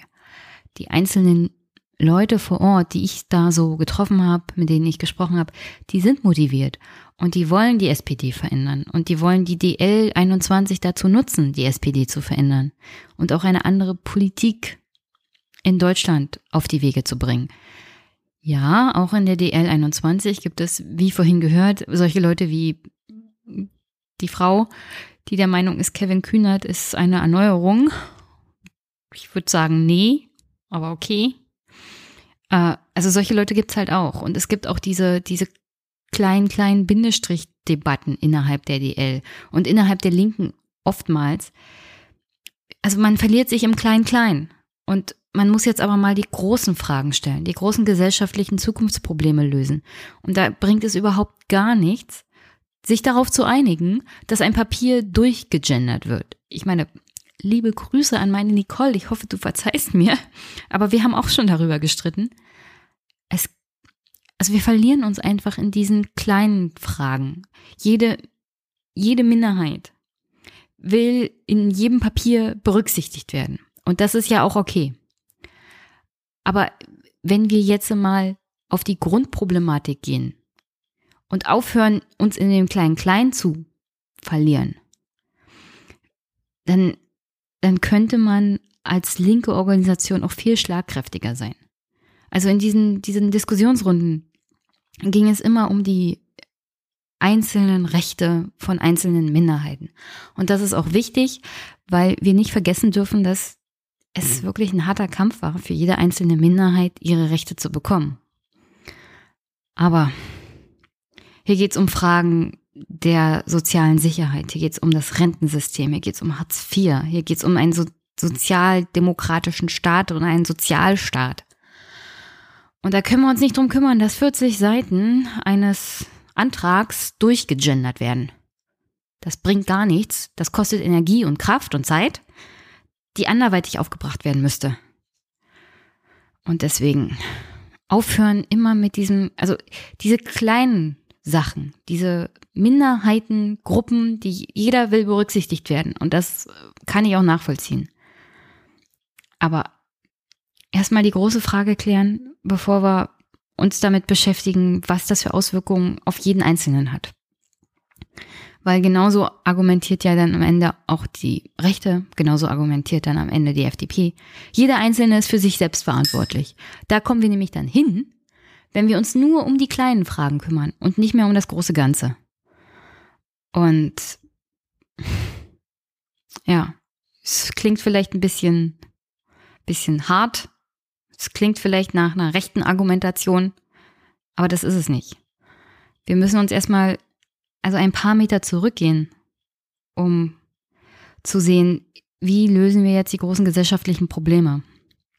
Weil das hängt dann auch damit zusammen. Wir brauchen ein System, das sich darum kümmert, dass genug Lehrer ausgebildet werden, dass vor allem junge Lehrer, motivierte Lehrer und Lehrer mit neuen Ideen kommen. Und dann funktioniert zum Beispiel auch sowas wie Inklusion an den Schulen. Aber wenn wir uns nicht um den ersten Schritt kümmern, dann werden wir schon beim zweiten Schritt total versagen. Das hat man zum Beispiel auch in Brandenburg gesehen. Nicht genug Sonderpädagogen zum Beispiel, um Inklusion an den Schulen hinzubekommen. Und dann scheitert einfach alles. Und was soll ich dazu sagen? Also wie gesagt, einen Schritt zurückgehen, nochmal auf das große Ganze gucken und feststellen, dass das System Probleme hat. Und wenn das System schon an den ersten Stellen Probleme hat, dann werden die anderen nicht funktionieren. Ich meine, wir können darüber reden, dass wirklich eine integrative Gesellschaft funktioniert erst dann, wenn wirklich jeder davon profitiert. Und auch das klingt ziemlich hart. Aber wenn sich 33% der Bevölkerung aufgrund von Armut zurückgelassen fühlen, dann ist ihnen das Thema LGBTQ völlig egal. Und zwar aus gutem Grund. Denn sie kümmern sich hauptsächlich darum, dass genug Essen auf dem Tisch ist für die Kinder. Und dann haben sie keine Lust, solche Debatten zu führen. Und das kann ich sogar nachvollziehen. Und dann darf man darauf nicht angepisst reagieren. Ich weiß, derjenige, der zum Beispiel zu dieser Gruppe LGBTQ gehört, der fühlt sich total auf den Schlips getreten und das aus gutem Grund, weil er Angst hat. Aufgrund unserer Vergangenheit zum Beispiel und aufgrund der Tatsache, dass wir bis in die 70er Jahre hinein Homosexualität bestraft haben. Aber wir sind in einem anderen Jahrtausend und es besteht die Gefahr, dass wir in diese Zeit zurückfallen, weil wir uns nicht um die Hauptprobleme kümmern. Und das ist Armut, das ist sozial zurückgelassen zu werden. Und die Gegenreaktion darauf ist immer brutales Ausgrenzen von Minderheiten. Und da müssen wir halt alle Minderheiten auch, an einem Strang ziehen. Und deswegen, das ist wirklich wieder ein Appell, aber es ist ein wichtiger Appell. Die großen Fragen müssen erstmal geklärt werden, die Systemfehler müssen korrigiert werden. Und das heißt nicht, dass man die Minderheitsrechte dafür über Bord wirft. Wie gesagt, das hat mich halt vor Ort teilweise, das ist mir aufgefallen, dass da wieder einzelne kleine Interessen besprochen wurden, wenn es um die Nachfragen ging. Vorne wurden die großen Fragen gestellt und dann kamen halt die jeweiligen einzelnen Partikularinteressen in dem Publikum, weil jeder seine Probleme ansprechen wollte, seine partikulären Interessen in diesem einen speziellen Feld. Aber das wird die großen gesellschaftlichen Fragen und Herausforderungen halt nicht lösen. Aber auf der anderen Seite ist es immer wichtig, man bringt sich ja dann politisch ein, wenn es ein Thema gibt, das einen selber so sehr in Anspruch nimmt und das einen so sehr interessiert, dass man tatsächlich auf die Straße geht oder in Parteiversammlungen oder irgendwo sich einbringt. Also, aber nicht vergessen, es lebt halt vom System, darum geht's, um das Drumherum. Nicht nur um eine eigene Sache, um ein eigenes Interesse, sondern das Interesse von vielen ist hier entscheidend und nicht das Interesse von wenigen. Und deswegen, das soll, wie gesagt, auch überhaupt keine Kritik sein. Jeder setzt sich für das Thema ein, das ihm am meisten am Herzen liegt oder ihn am meisten betrifft. Aber ich glaube, der Wahlkampf von Jeremy Corbyn zeigt auch ganz gut, wenn wir das Problem Armut lösen, wenn wir uns um Bildung für alle kümmern, wenn wir uns um vernünftige Gesundheitspolitik für alle kümmern, dann erreichen wir eine Gesellschaft, für die es oder in der es sich tatsächlich zu leben lohnt. Und das nehme ich zum Beispiel von diesem DL21-Forum mit, dass diese Botschaft von Labour, dass es besser geht, wenn man will und wenn man sich einbringt. Thilo hat ja kritisiert diese mittlerweile fast Vergötterung von Corbyn. Und ja, da kann man kritisch gegenüber sein, aber man braucht auch eine Identifikationsfigur. Das ist heutzutage in Wahlen so. Es braucht jemanden, der vorne steht, der einem sympathisch erscheint, der glaubhaft ist. Und das ist halt Jeremy Corbyn. Aber darum ging es bei dieser Labour-Wahl am Ende gar nicht. Also Corbyn ist die Figur, die vorne steht. Aber am Ende ging es bei dieser Wahl, bei diesem ganzen, was Momentum auf die Beine gestellt hat, nicht um Corbyn, sondern es ging um die Zukunft des Landes, es ging um die Zukunft von Großbritannien und es ging um die Generation danach, die jetzt kommt, die praktisch Labour völlig umstrukturiert hat und umgekrempelt hat und die Zukunft dieser Partei auch im Parlament sein wird. Und da spiele ich euch jetzt mal Abschluss eine Doku vor, die ich mir mittlerweile mehrmals angesehen habe, die sehr, sehr interessant war, die ihr in den Shownotes findet. Und die heißt The Summer That Changed Everything. Da werden mehrere Labour-Abgeordnete, die unter anderem auch gegen Jeremy Corbyn rebelliert haben, begleitet während des Wahlkampfes. Und da wird dann darauf geguckt, was ist denn in diesem Sommer passiert und wie wenig selbst diese Labour-Abgeordneten damit gerechnet haben, dass da noch ein Sieg rausspringt für Corbyn, für den Sozialisten. Sie wollten ihn ja am liebsten weghaben und durch jemanden ersetzen, der wie Tony Blair wäre. Aber naja, und die Botschaft am Ende dieses Filmes, ich empfehle ihn wirklich dringend, ist folgende. The center of gravity in the party has shifted. It's going through a generational change, and that's rarely a comfortable process. But renewal is essential to survival. Labour's long-term future is less about the old man who's just left the stage. It's much more about the young people taking his place.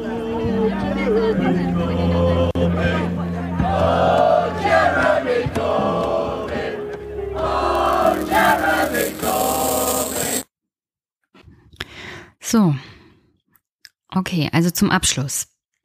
Ihr werdet hier im Anschluss dann die einzelnen Gespräche hören, die ich geführt habe an dem Tag. Wirklich interessante Leute dabei gewesen. Unter anderem, also ich empfehle euch ganz dolle Steve, der sich sehr gut auskennt beim Thema Labour und Momentum. Und das war mal eine Erfahrung, eine richtig schöne Sache, mit Steve zu reden. Und sonst, ja, was soll ich sagen? Hinterlasst mir nette Kommentare, nette Bewertungen, unterstützt den Podcast. Und ich hoffe, wir haben für den Rest des Monats noch viel, viel Spaß. Aber dann brauche ich wirklich ganz dringend eine Sommerpause. Ich brauche Theaterpause sozusagen. Weil es ist nicht mehr feierlich, was in Berlin abgeht.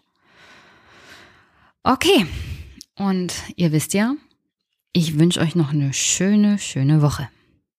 Hi, wie heißt du? Hi, ich bin Christian. Und wo sind wir hier? Wir sind hier auf dem Linken Erneuerungskongress des Forums Demokratische Linke 21. Das ist der linke Flügel der SPD. Und was machst du so hier, Christian? Ich arbeite für die DL. Ich bin da in der Kommunikation und habe hier, sagen wir mal so, viel mitorganisiert und auch beworben, die Veranstaltung. Hast du auch die Gäste eingeladen? Ja, was heißt eingeladen? Also man konnte sich natürlich, das ist eine offene Veranstaltung, also wir wollen viel Input haben und deswegen wollten wir es auf gar keinen Fall geschlossen machen. Deswegen haben wir überall online und mit Newsletter und so weiter dazu aufgerufen, meldet euch an, kommt vorbei und ich bin froh, dass es so schön geklappt hat und wir hier ganz, ganz viele verschiedene Menschen haben. Na, meine Frage war jetzt eigentlich die Podiumsgäste. Ach so, die Podiumsgäste. Ja, alright. Das ist ja auch organisatorisch. Ja, das hat das Büro von unserer Bundesvorsitzenden Hilde Mattheis übernommen. Die haben die ReferentInnen eingeladen und auch die Podiumsdiskutantinnen. Ja, und da ist natürlich immer ein bisschen schwierig, sagt natürlich immer der ein oder andere oder die ein oder andere ab, ne, spontan, weil das sind natürlich Leute mit einem sehr vollen Terminkalender, kann immer was dazwischen kommen, aber wir haben dann auch für die ausgefallen sind, guten Ersatz gefunden und das war gestern eine sehr kontroverse und spannende Debatte da in dem Raum. Apropos gestern war ich nicht da, weil ich habe einen Tagesjob, aber ich habe gehört, euch ist der Jakob Augstein irgendwie abgesprungen. Wer war denn als Ersatz da? Als Ersatz war der Thilo Jung da, den man aus Jung und Naiv kennt, aus seinem Online-Format. Die Show hat er auch mitgebracht, habe ich gehört. Die Show hat er ein bisschen mitgebracht, ja. So wie ich ihn erlebt habe bei Jung und Naiv, ne, ist er ja dann wirklich auch, spielt er ja auch so ein bisschen naiv, ist er für meine Begriffe ganz und gar nicht. Er hat seine Thesen auch sehr scharf verteidigt gegen Leute, die, sagen wir mal jetzt, dann ihn auch kritisch nachgefragt haben oder versucht haben, in Sachen zu widerlegen. Da hat er teils sehr polemisch geantwortet und das hat natürlich auch die ganze Diskussion da ziemlich beflügelt und auch auf ein anderes Level gehoben, ne? Also es war wirklich dann auf einmal Feuer in der Sache und das wollten wir auch. Na, worum ging es denn gestern? Also wir hatten natürlich ganz verschiedene Themen, ne? Also die reichten dann von außenpolitischen bis innenpolitischen bis Sozialthemen, Pflege, also da wurde alles mal angesprochen. Wir hatten ja John Trickett auch da, aus dem Schattenkabinett von Jeremy Corbyn von der Labour Partei UK. Und das war natürlich auch ein massiv toller Input. Da sind wir auch wahnsinnig froh, dass er da war, weil er konnte uns wirklich aus eigener Hand, also wusste ihr, die Labour Partei steckte genauso tief in der Scheiße wie die SPD jetzt gerade und er meinte halt irgendwie, dass sie diese Urwahl haben, ne? Dass sie sagen, also die Mitglieder können entscheiden, wer da die Partei führt. Damit haben sie es geschafft, jemand wie Jeremy Corbyn, eigentlich würde man sagen, einen linken Hinterbänkler zum Parteivorsitzenden zu machen und sie haben ihre Mitgliederzahl verdreifacht von 200.000 auf 600.000 und sind jetzt bei 42%.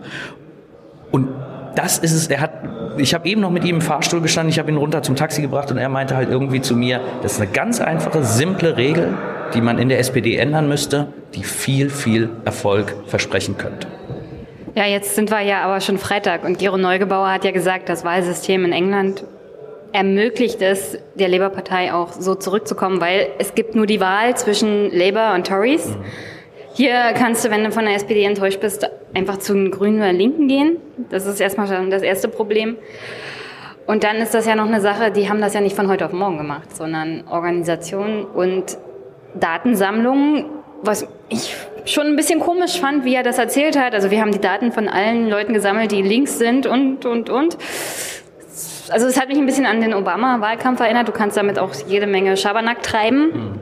Und dann ist ja noch die dritte Sache, dass Labour ja auch sozusagen eine runtergestufte Mitgliedschaft erlaubt hat. Das würde die SPD, glaube ich, niemals tun, oder? Naja, also wir haben jetzt bei der DL zum Beispiel diese Schnuppermitgliedschaft, nennt die sich, damit du mal gucken kannst, was wir da so machen und dann auch an Veranstaltungen teilnimmst. Wir basteln jetzt auch gerade an einer Online-Plattform. Das finde ich persönlich ganz, ganz toll. Das habe ich hier mit dem Daniel Reitzig zusammen entwickelt. Wir wollen halt eben das Wenn-Du. Beispielsweise, ich bin gebürtiger Rheinland-Pfälzer, ne, und dann sitzt du irgendwo im Westerwald in dem im hinterletzten Dörflein und sagst, ICE-Ticket ist mir zu teuer und ist auch noch freitags, muss ich arbeiten, dann hast du jetzt bei uns, also so wie wir das jetzt aufbauen, die Möglichkeit, dass das, was beim Kongress jetzt hier rumkommt beispielsweise, in einem Intranet bei uns bei der DL auf Papers nachlesen kannst und dann kannst du hingehen und da Kommentare zu schreiben, dass du sagst, dieser Absatz, da fehlt mir noch, Punkt, Nummer, pipapo und dass du sagst, ich arbeite selbst in der Pflege, deswegen ist mir unglaublich wichtig, dass wir diesen Punkt noch damit einbauen und dann vergrößert sich dieses Paper quasi und nachher lassen wir die Mitglieder darüber abstimmen, dass wir sagen, bitte lest es euch aufmerksam durch. Ist das in Ordnung so für euch? Dann wird es abgestimmt und wenn es durchkommt, geht das als Antrag in die Partei quasi als linker Impuls, den wir auch geben wollen. Aber wir wollen basisdemokratisch arbeiten. Wir wollen, dass du überall auf der Welt, auch wenn du in Thailand im Urlaub bist, vom Strand aus dich einloggen kannst und sagen, was haben die denn da auf dem Linken Erneuerungskongress da bebrabbelt und was habe ich da noch zu sagen? Wir wollen niemanden ausschließen. Und ich glaube, das ist das, wie wir die SPD auch wirklich wieder erneuern können. Weil ich persönlich bin davon überzeugt, dass eine Erneuerung von der Basis ausgehen muss und nicht von oben vom Parteivorstand gestaltet wird, so hier, pass mal auf, wir haben jetzt hier die Wand neu gestrichen, jetzt ist die SPD, ist jetzt neu. Apropos, das ist der Erneuerungskongress. Das Thema oder der Hashtag SPD erneuern kommt ja eigentlich von Marco Bülow. Ich habe so das Gefühl, der Parteivorstand hat sich dann draufgesetzt, es für sich genommen und macht aus dieser Erneuerung also wir sagen euch jetzt, was Erneuerung ist. Also wie kommt das eigentlich an bei Leuten wie dir oder bei der Basis? Naja, also das mit diesem Erneuern, das war ja quasi schon, bevor das überhaupt mit der GroKo ins Gespräch kam, direkt nach der Wahl ging es darum, okay, wir haben 20,5%, wir müssen uns erneuern. Und das wurde natürlich auch medial wahnsinnig weit aufgespielt. Und jetzt ist es so, dass ich natürlich von vielen auch schon gehört habe, ich kann das Wort nicht mehr hören. Ich kann Erneuerung nicht mehr hören. Was natürlich auch sein kann, dass das Sinn und Zweck ist. Ja. Keine Angst vor Verschwörungstheorien. Jetzt ist es natürlich so, dass wir sagen, okay, jetzt ist es schwierig für uns, für Erneuerung einfach mal jetzt ein anderes Wort aus dem Hut zu zaubern, weil im Kern trifft dieser Begriff wirklich zu, auch wenn ihn viele nicht mehr hören können. Aber diese Partei muss sich erneuern. Sie muss sich neu aufstellen. Und ich persönlich finde, es fehlt der Sozialdemokratie an einer... Ich habe es eben hier mit einem Genossen noch besprochen, uns fehlt eine große Leitidee. Also ein Dach, wo sich viele Leute unter dieser Idee, wo sich viele Leute sammeln können, wo wir auch Leute, die jetzt sagen wir mal, neu in dieses Land gekommen sind. Wir wollen nicht nur, dass die einfach hier nur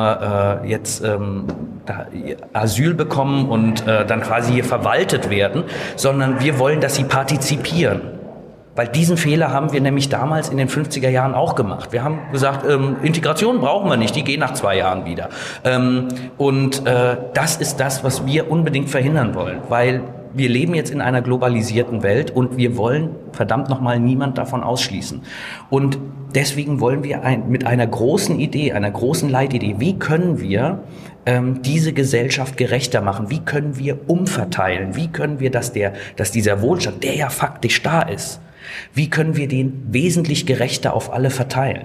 Und da dürfen wir nicht nur nationale Grenzen sehen, wie schaffen wir das in Deutschland, sondern da müssen wir international denken. Sonst hat dieses ganze Prinzip keinen Sinn. Gebe ich dir recht? Der SPD fehlt eine Vision. Ich habe nur das Gefühl, wenn sie nicht in der Lage ist, eine nationale Vision zu entwickeln, wie Umverteilung, Integration, ich meine, wie soll sie das überhaupt international schaffen? Also den einzigsten Beitrag, den ich von der SPD zu der ganzen Diskussion, die jetzt um den EU-Kongress ging, also dieses Gipfeltreffen ging, war eine EU-Flagge auf dem Willy-Brandt-Haus. Und ich würde sagen, Willy Brandt wird sich schämen dafür, weil das ist kein Beitrag. Ja, also die Sache ist ja, das ist das, was wir auch anprangern, habe ich auch von vielen Mitgliedern gehört, habe ich auch sofort genickt. Sie haben diese Phrasen satt. Ne? Dass man sagt, ja, für mehr Europa. Und dann hisst man noch eine Flagge, dann könnte ich auch den Slogan bringen, für besseres Wetter im November.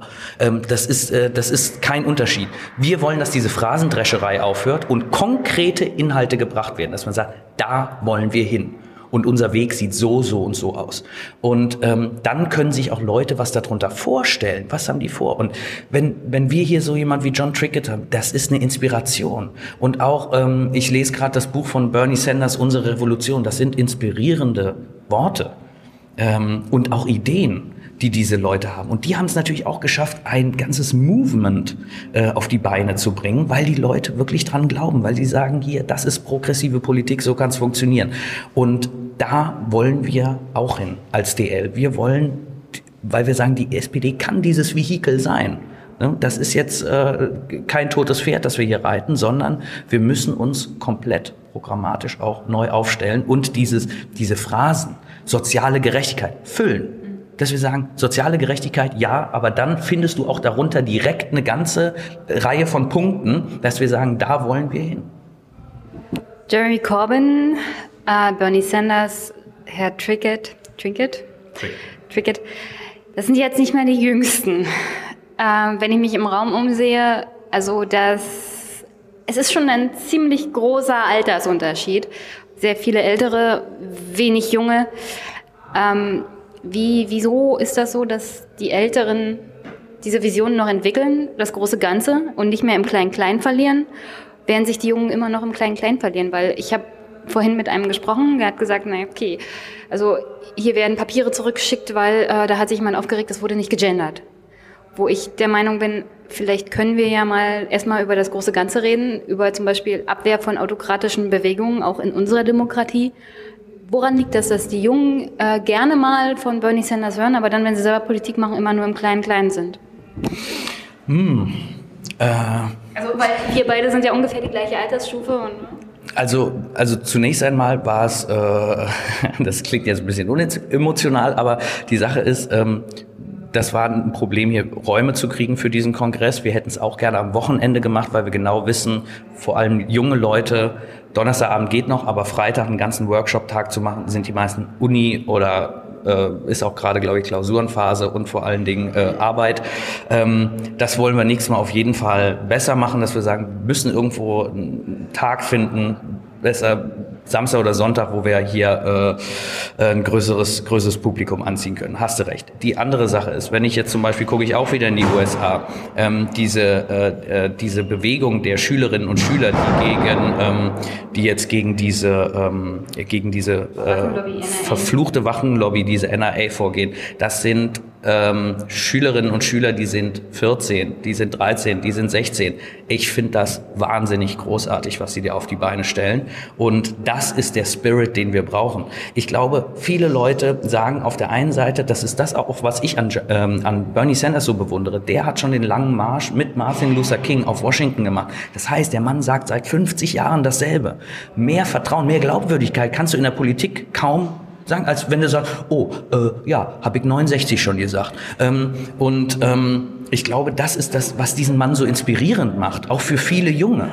Ne, dass man sagt, er hat die Erfahrung, er hat die Expertise und er hat die Glaubwürdigkeit. Dem muss man nicht mehr unterstellen. Der macht das doch nur aus Karrieregründen. Dit ist doch hier ein junger Hüpfer, der will doch nur oben an die Spitze.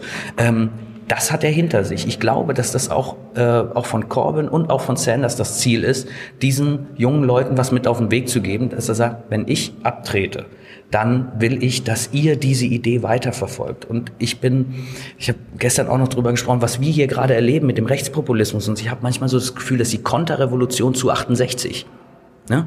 Also die 68er haben dieses verkrustete Konservative, wollten sie halt aufbrechen und jetzt will man das quasi wieder zuschütten.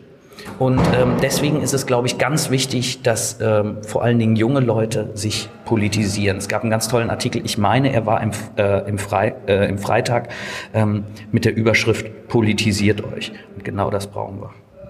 Aber wenn ich jetzt mal drüber nachdenke, was die 68er gemacht haben, als sie an die Macht gekommen sind, dazu gehört ja auch Gerhard Schröder und Co., das ist jetzt nicht die Politik, die dazu führt, dass eine Konterrevolution gegen 68er kommt. Ganz im Gegenteil. Weil im Großen und Ganzen ist das neoliberale Politik gewesen. Wieso sollte man darauf als eine rechte Gegenbewegung haben wollen? Also ich glaube, das fällt ein bisschen auseinander. Die Politik der 68er hat dazu geführt, dass wir jetzt diese rechte populistische Bewegung haben, weil sie auch sozial unglaublich abgebaut hat. Das ist nur in Teilen richtig, weil du sagst, die Politik der 68er. Also die Politik der Leute, die in 68 sich selber politisiert haben. Mhm. Also die 68er selber waren unglaublich links. Willy Brandt hat gesagt, mehr Demokratie wagen. Ich bin jetzt dabei, in den Personalrat zu gehen und habe jetzt einen Kurs gemacht. Und da haben sie mir erzählt, also die Gesetzgebung von 1976 beruht auf dem, was Willy Brandt damals gesagt hat, mehr Demokratie wagen, auch in der öffentlichen Verwaltung, auch Einführung von Personalräten in der öffentlichen Verwaltung. Und deswegen 68 ist was ganz anderes politisch als das, was die Leute, die in 68 politisiert wurden, dann umgesetzt haben. Ich glaube, das liegt halt vor allen Dingen auch daran, also hätte Gerhard Schröder jetzt, sagen wir mal so, in den 70er Jahren, als war ja auch Juso sozialisiert, stell dir mal vor, der hätte diesen Vorschlag gemacht, hier mit Agenda 2010. Na, die hätten ihn mit Fackeln und Mistgabeln aus den Stadttoren gejagt. So, jetzt ist es aber so, dass Macht augenscheinlich verändert. Bestes Beispiel Joschka Fischer oder Otto Schily. Otto Schily, RAF-Anwalt gewesen, im Gerichtssaal wahnsinnig gegen den Staat gepoltert und dann irgendwann Innenminister und lässt sich mit dem Polizeiknüppel und dem Helm fotografieren. Ja, von links unten nach rechts oben. Das ist dieser Weg. Ja, da gebe ich dir recht, das ist die Politik der 68er und das hatte mit 68 auch nichts mehr zu tun. Aber dieser Spirit, den die Studierenden damals auf die Straße gebracht haben, dass sie gesagt haben, wir wollen hier was verändern, da glaube ich schon, dass das auch wirklich gesellschaftlich zusammen, vor allen Dingen, echt was verändert hat. Außerparlamentarisch, aber gesellschaftlich, auch was die Frauenbewegung betrifft. Das Ganze, was wir, gestern hatte ich noch das Gespräch mit einer jungen Frau, da haben wir uns noch dazu besonnen, dass halt früher nicht mal eine Frau ein Konto führen durfte, wenn der Ehemann keine Unterschrift drunter setzt. Du durftest auch keinen Job haben ohne Erlaubnis des Mannes. Ja, genau. Und da haben wir gesagt, also da müssen wir schon, ganz ehrlich, ich kann das nicht mehr hören, wenn jetzt in den Talkshows gesagt wird, ja, die 68er haben nichts erreicht. Stehe ich komplett dagegen. Finde ich nicht. Ich glaube, da wurden wichtige gesellschaftliche Meilensteine gesetzt. Aber ich gebe dir auch recht, dass natürlich nachher bist du dann in einer Position, dann bist du Innenminister, dann bist du Kanzler und ich glaube dann, das Macht auch wieder korrumpiert und dann ist man halt irgendwann angekommen. Und da müssen wir auch in der SPD wirklich ein argwöhnisches Auge drauf haben. Ich persönlich will nicht, dass die SPD zu einem Karrierevehikel verkommt. Ne, wo man halt irgendwie sagt, so als Juso ist man dann halt irgendwie idealistisch, ne, und hat dann auch die guten Gedanken. Und dann heißt es aber irgendwann, ja, wenn du hier wirklich was werden willst, dann komm mir nicht hier mit Umverteilung. Ne, geh mir nicht damit auf den Wecker. Und dann schmiegt man sich dann irgendwann an. Das müssen wir verhindern. Diese Strukturen müssen wir verhindern.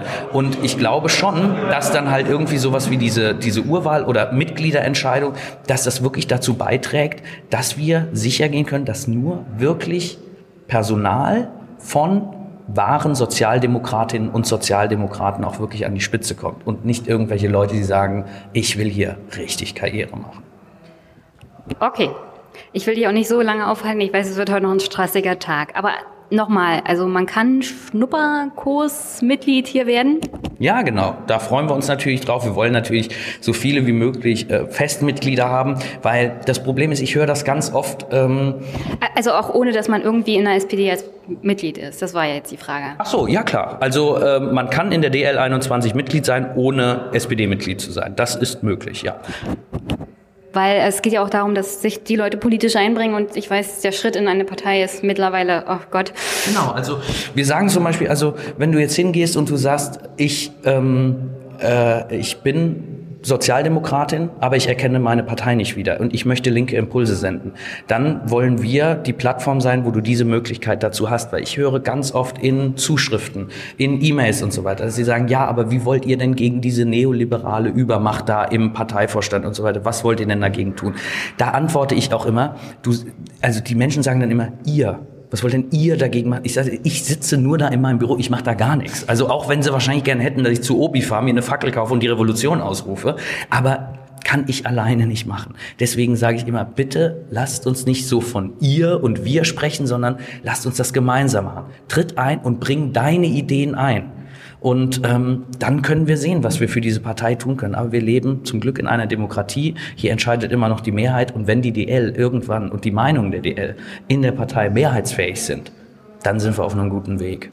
Okay, also wie gehört, einmischen, mitmachen und vielleicht auch in der DL. Dankeschön. Danke dir. Okay, wie heißt du denn? Ich bin der Lino.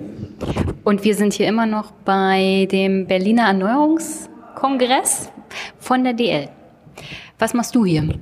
Ja, also ich bin stellvertretender Vorsitzender von der DL 21 und partizipiere hier, habe Spaß daran zu diskutieren und mag auch die Workshops natürlich sehr gerne. Besonders alles, was ums Themengebiet Wirtschaft und Soziales geht. Warum interessiert dich Wirtschaft und Soziales so sehr? Für mich ist das der Grund, warum die SPD ursprünglich mal gegründet wurde.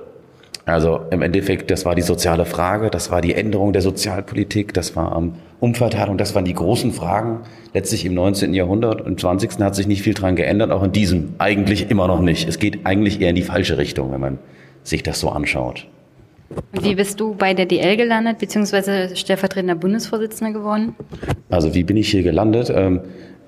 Ich war, wie so viele, relativ frustriert. Ich glaube, jetzt in den letzten 20 Jahren, in der die SPD bis auf 4 Jahre Pause überall regiert hat in Deutschland, ist die soziale Spaltung immer größer geworden. Und irgendwann habe ich mich halt gefragt, gibt es eigentlich außerhalb der Jusos noch irgendjemand anderes, der das ähnlich kritisch sieht und der vielleicht mal neue Ideen entwickelt und mal überlegt, wie könnte man es dann anders machen? Und das ist letztlich so der Weg, wie ich dann hier gelandet bin. Habe dann auch einfach direkt die Hilde mal angerufen und bin dann sozusagen in die Arbeit immer mehr reingewachsen. Wurde das nicht mal von Andrea Nahles hier gegründet? Ja, das war ursprünglich mal ihre Gründungsidee. Mittlerweile ist sie selbst allerdings nicht mehr Mitglied. Warum? Was habt ihr denn mit ihr gemacht? Mit ihr gemacht haben wir im Grunde genommen gar nichts. Sie hat damals eine Nachfolgerin auserkoren, die sie gerne hatte. Hilde Mattheis hat auch kandidiert, hat damals gewonnen und im Endeffekt war dort schon, dieser Bruch zu sehen. Seitdem gab es eigentlich keine große Zusammenarbeit mehr. Im Endeffekt gab es dann nochmal einen Anlass sozusagen, das war damals, als der Mindestlohn eingeführt wurde und wir halt damals eben die DL 21 das kritisiert hat, dass da eben Ausnahmen dabei sind. Und sie sich eben einen Mindestlohn ohne Ausnahmen gewünscht haben. Und daraufhin haben dann sehr viele Leute nochmal den Bruch zur DL gesucht. Mittlerweile gibt es aber wieder eine stärkere Kooperation unter den Linken. Von daher hoffe ich, dass es ein bisschen besser wird, weil so riesengroß ist der Einfluss der Linken in der SPD nicht, wenn man sich die praktische Regierungspolitik angeht. Ja, ich weiß nicht, Olaf Schäuble tut doch sehr viel für die Linken in der SPD. Hat er jetzt auch inzwischen endlich den Namen geändert. Also ich muss sagen, manche der Sachen, die sich Scholz so erlaubt, das hätte sich ein Schäuble nicht mal mehr getraut. Also den Chef von Goldman Sachs als Berater reinzuholen, als Staatssekretär und im Endeffekt dann immer den Chef der größten Investmentbank der Welt, den deutschen Chef, dabei zu haben. Da wurde mir wirklich mulmig und ich bin schon einiges von der SPD gewohnt gewesen. Naja, immerhin war er mal Juso irgendwie. Der Typ vom Goldman Sachs war irgendwie mal bei jedem Jusos. Es gibt auch Verbindungen zu der jetzigen Fraktionsvorsitzenden Andrea Nahles, keine Ahnung. Mir ist es wichtiger, was Menschen in ihrem Leben machen, was ihre konkrete Politik ist, was auch eine Firmenpolitik ist. Was die Leute machen, ist für mich wichtiger, als wo sie herkommen oder was sie sich mal irgendwie auf den Kopf geschrieben haben. Also abschließend zu sagen, ja, Herr Olaf Schäuble hat seinen Namen wahrscheinlich schon längst geändert. Wir nennen ihn ja bloß noch alle Olaf Schäuble. Aber es ist interessant, was du gesagt hast. Meistens solche Sachen, so eine politischen Dinge, die eigentlich kritisch sind, kann man in der Regel niemals gegen die Opposition tun. Das heißt, wenn Wolfgang Schäuble bin ich jetzt, so einen Typen eingestellt hätte, dann hätte er wirklich Hau gekriegt von den Linken. Aber Olaf Schäuble kann sich sowas halt erlauben, weil er auf dem Papier jedenfalls bei der SPD noch linker ist. Wie läuft denn eigentlich der Erneuerungsprozess so in der SPD momentan? Zufrieden? Es gab neulich mal eine Umfrage, sowohl unter den SPD-Mitgliedern als auch eine in ganz Deutschland. Es ist selten in der Sozialwissenschaft, dass du eine Ablehnung von über 90% erhältst. Das kann ich nur unterschreiben. Also nicht zufrieden mit den letzten 100 Tagen große Koalition und Erneuerungsprozess bei der SPD? Es gibt keine Erneuerung. Oh, das ist ganz schön böse. Das ist eine Realitätsbeschreibung. Was würdest du denn als allererstes machen? Also es gab ja jetzt auch diese Analyse der Wahl. 2017 und das Erste, was gesagt wurde, also wir müssen den Kandidaten früher benennen und wir müssen das Willy-Brandt-Haus entkernen und neu aufstellen. Ich denke mal, da sind wahre Punkte mit drin, aber was würdest du denn sagen aus diesem Papier und generell aus den letzten 2 Jahren Wahlkampf auch? Was muss die SPD tun, um sich wirklich zu erneuern? Also ich habe tatsächlich auch das ganze Papier gelesen, habe mir das ganz genau angeschaut und es gab einige Punkte, gerade in der Analyse, die richtig waren, in den Schlussfolgerungen gab es manchmal, man muss halt auch dazu sehen, das musste natürlich auch erstmal durch die Hände des Parteivorstands gehen, bevor es an die Öffentlichkeit gekommen ist. Von daher klar, dass dann manche Sachen nicht ganz zusammengepasst haben. Also selbstverständlich ist klar, unsere Organisation funktioniert nicht mehr gut. Das sagen auch Mitarbeiter selbst im Willy-Brandt-Haus, die hat man ja auch befragt und das kann man als authentisch wahrnehmen. Genauso auch die Social-Media-Auftritte, das kann man ja auch sehr gut von außen betrachten, dass das nicht ganz zeitgemäß ist. Die entscheidenden Fragen, was eine Erneuerung angeht, wie kann man denn eine Erneuerung machen? Man könnte die SPD inhaltlich neu aufstellen. Damit müsste man einen Bruch wagen mit der Politik der Agenda, die im Endeffekt immer noch maßgeblich für unser Handeln ist. Und auf der anderen Seite einen personellen. Wenn man sich jetzt anschaut, dass praktisch überall dieselben Personen wie eigentlich seit der Schröder-Ära präsent sind, wurde es dort vermieden. Und auch in inhaltlichen Fragen genauso. Interessant ist, es gab diese Erneuerungsprozesse. Diese Veranstaltungen, auf denen dann jedes Mal irgendwie die Basis sagen könnte, was ihnen alles stört. Und nehmen wir mal das Beispiel, weil Agenda 2010 ist halt einfach sehr, sehr gut zu greifen. Auch die Abänderung von Hartz IV, die Abschaffung der Sanktionen und so weiter und so fort. Das kam auf jeder der Veranstaltungen vor. Wir hatten auf jeder Veranstaltung Leute von uns, die das angehört haben, die in den Gruppen waren. Und im Endpapier stand kein einziges Wort da. So, das ist keine Erneuerung. Es muss auch Sachen geben, die Basis sagt, die der Spitze nicht passen. Ansonsten ist es halt eine autoritäre Struktur und keine demokratische. Na, sagen tut's ja die Basis. Das Problem ist, es gibt keine Konsequenzen daraus. Ich meine, ich verstehe nicht, dass man nach so viel Wahlkampf, auch Martin Schulz mit seinem Thema Gerechtigkeit und im Kern war das Problem ja Agenda 2010. So, dazu gehörte ja noch mehr als Hartz IV. Mhm. Dass man nach all der Zeit sagen kann, also wir reden jetzt mal nicht mehr über Hartz IV. Sie reden ja komplett nicht mal über Agenda 2010. Sie reden ja generell nur, wenn es darum geht, um Hartz IV. Aber selbst darüber reden sie ja nicht. Wieso nicht? Ich meine, jetzt haben sie es oft genug gehört. Wieso nicht? Ich bin ganz offen, für viele Menschen ist es einfach Teil ihres Lebenswerks. Also viele Leute, die in der Spitze der SPD sind, das ist einfach Teil ihres Lebenswerks. Sie können sich auch nicht damit identifizieren. Sie haben keinerlei Ahnung, was das für Menschen bedeutet. Sie teilen die Analyse nicht, dass das unsere potenziellen Wähler sind. Sie hoffen auf die Ansprache anderer Wählerschichten. Sie glauben, sie können für alle Leute offen sein, eine Wischiwaschi-Partei darstellen und dann werden die Wähler, weil sie so tolle Regierungsarbeit machen, von alleine wiederkommen. Diese Strategie ist grandios gescheitert. Nicht nur hier, nicht nur in ganz Deutschland, in verschiedenen Bundesländern auf allen Ebenen, sondern in ganz Europa. Es ist eine Frage, ob die Sozialdemokratie, die neue soziale Frage dieses Jahrhunderts anpackt, ob sie sich bereit erklärt, hier Lösungen anzubieten, oder ob sie sich abkapselt und den stillen Untergang unserer Schwesterparteien in Frankreich, Niederlande, ich weiß gar nicht, wen soll man noch alles wählen, halb Osteuropa mittlerweile, ob wir diesen Niedergang Italien seit neuestem, Griechenland, wollen wir diesen Weg gehen oder wollen wir den Weg gehen, den wir jetzt zum Beispiel hier von unseren britischen Genossen aufgezeigt bekommen oder von den Portugiesen? Ja, aber versuch mal Anti-Austeritätspolitik mit Olaf Schäuble zu machen. Es ist wahr. Ich frage mich schon während der ganzen Tage und in den letzten Monaten, gibt es überhaupt einen anderen Weg, außer fast die gesamte Führung der SPD auszutauschen? Ich glaube, nein. Okay, das war's dann mal. Herzlichen Dank und schönen Tag noch. Dankeschön. Hi, wie heißt du denn? Sarah. Und was machst du hier auf dem Erneuerungskongress? Na, ich versuche mich ein bisschen mit einzubringen, um zu schauen, ob die SPD ein bisschen mehr Schwung bekommen kann. Und wie sieht's aus? Ich habe noch Hoffnung. Du bringst auch selber Schwung mit rein. Erzähl mal davon. Ja, ich bin ehemalige Kurierfahrerin bei Deliveroo gewesen und ich hatte einen 6-Monats-Vertrag. Und meine Kollegen haben sich getraut, einen Betriebsrat zu gründen. Und der Betriebsrat wurde nach 3 Monaten dann auch wieder nach Hause geschickt, weil halt auch alle befristete Verträge hatten und diese nicht verlängert worden sind. Aber ist das nicht so geregelt eigentlich, dass wenn man zum Beispiel Personalrat oder Betriebsrat hat, dass die gewählten Mitglieder nicht entlassen werden dürfen? Naja, es gibt einen Kündigungsschutz, aber wenn ein Vertrag ausläuft, gibt es da keinen Schutz für. Also eine Gesetzeslücke. Hast du damit schon mal mit einem SPDler-Abgeordneten vielleicht oder so gesprochen? Ja, ich habe mit Hubertus Heil persönlich schon drüber gesprochen, unserem Arbeitsminister. Und da ist ja quasi der Anker zu setzen bei der sachgrundlosen Befristung. Was er versprochen hat, ist, dass sie ab nächstes Jahr quasi, steht ja im Koalitionsvertrag, verringert werden soll. Und zwar ab 75 Mitarbeitern für Unternehmen wird es unter 2%, also es darf man nicht mehr als 2% im Unternehmen haben, die sachgrundlos befristet sind. Das ist aber viel zu wenig, weil es ja auch sehr viele Unternehmen gibt mit wesentlich weniger Mitarbeitern. Du kannst ja das Unternehmen dann auch aufsplitten, verschiedene Tochterfirmen haben, die haben jeweils bloß 10 Mitarbeiter und dann trifft das auch nicht mehr zu, oder?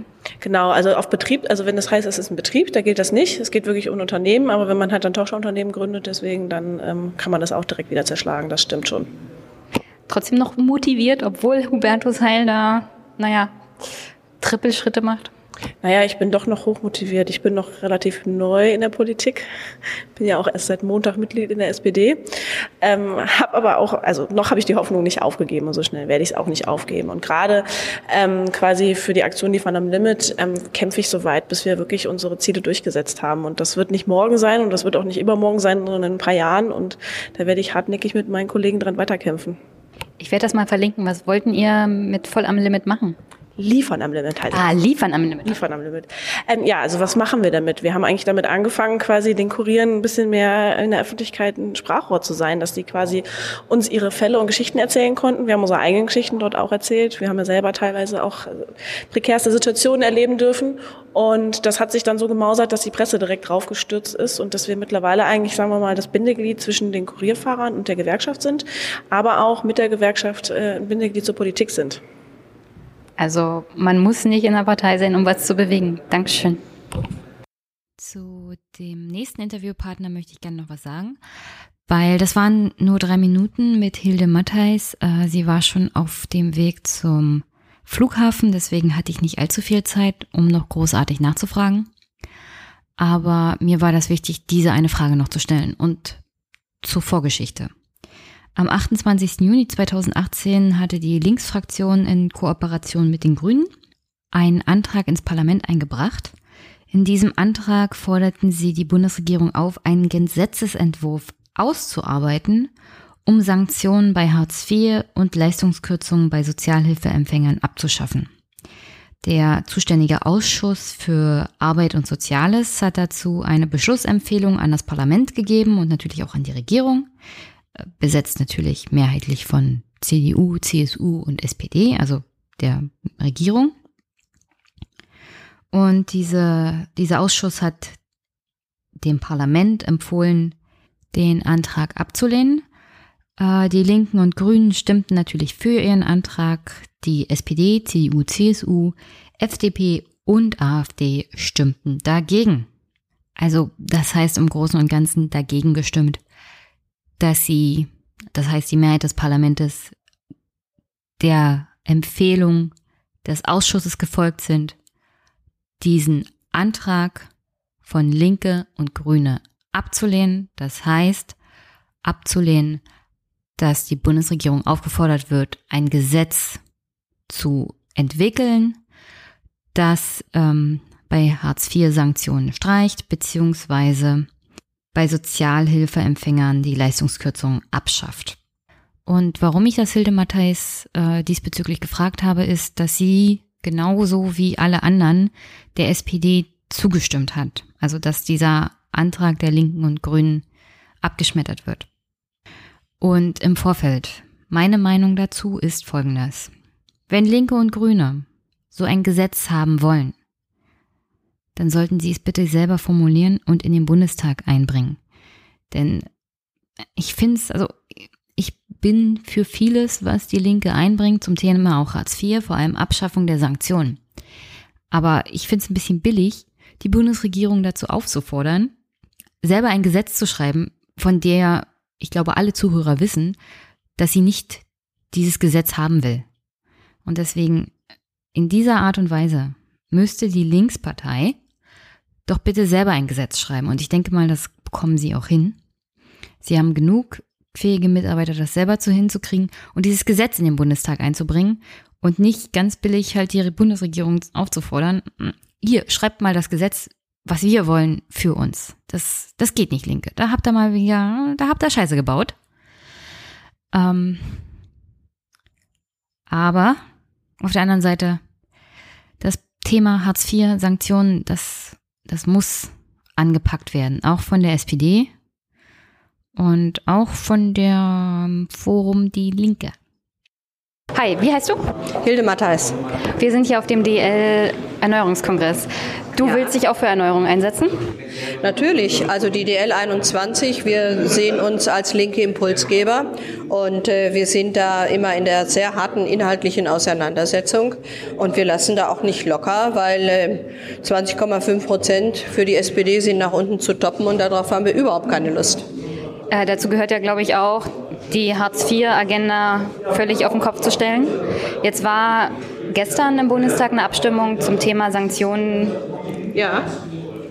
in Hartz IV abschaffen, eingebracht von Linken und Grünen. Du hast dem Antrag nicht zugestimmt. Warum? Wir haben alle nicht dafür gestimmt, weil das im Prinzip eine Sache ist, die man miteinander vereinbart. Ich stimme gerne dagegen, wenn im Prinzip die Aussicht besteht, da schlicht und ergreifend auch einen Meinungsbildungsprozess innerhalb der Partei zu organisieren. Das waren Anträge, die wir seit Jahren immer wieder auf die Agenda bekommen. Unsere Haltung ist dazu klar. Das sind also, sage ich mal, Anträge nach dem Pawlowschen Reflex. Und da, glaube ich, ist es wichtig, dass man sich nicht diesem Pawlowschen Reflex hingibt, sondern klar die Haltung erkennen lässt. Wir wollen Hartz IV im Prinzip abschaffen, die Sanktionen müssen weg, das alles. Aber es geht nicht darum, einer Oppositionspartei, die im Prinzip jetzt immer wieder den gleichen Antrag gibt, da symbolhaft Recht zu geben, sondern das durchzusetzen in der eigenen Partei. Und so sehen wir Linken das eigentlich. Anders verhält es sich mit Anträgen zum Thema Krieg und Frieden. Das ist etwas anderes. Auch bei Themen, die zum Beispiel Rente 67 als Meinungsbildung in der eigenen Partei anbelangt. Also es gibt da eine Differenzierung, die man gern diskutieren kann, aber ich glaube, dass man auch immer wieder so, sag ich mal, das eigene Tun innerhalb der Partei sehr kritisch reflektieren muss. Also gibt es zwei Probleme. Erstmal, dass die SPD dazu noch keine stringente Haltung hat als komplette Partei und weil Grüne und Linke nicht direkt auf die SPD-Fraktion zugekommen sind. Also es hätte überhaupt nichts gebracht, wenn einzelne Leute gestern im Prinzip dazu gestimmt hätten.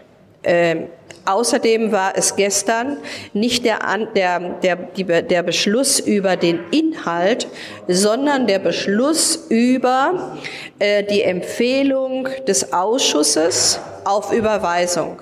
Das ist etwas ganz anderes. Ja, das muss man unterscheiden. Deshalb, es ist der Beschluss gewesen, der Empfehlung des Ausschusses zu folgen, das weiter in die Debatte zu holen. Das ist also nicht verschwunden, das ist eine formale Geschichte gewesen. Dass die Opposition jetzt dann eine Namensabstimmung macht, gehört zur Spielart der Opposition. Hätte ich vielleicht auch so gemacht. Okay, danke schön. Bitte schön. Hi, ich bin immer noch Jenny und ich bin immer noch bei der DL in Berlin bei dem Erneuerungskongress. Und wer bist du? Hi, ich bin der Anton. Was soll ich über mich sagen? Ich bin so ganz plötzlich in die Politik, in die Erneuerung der SPD reingerutscht über die No-Kroko-Kampagne. Ja, ich habe mir nichts Böses gedacht und plötzlich sehe ich, No-Kroko macht eine Videokonferenz mit jemand von Momentum und ich denke mir, oh, Jeremy Corbyn.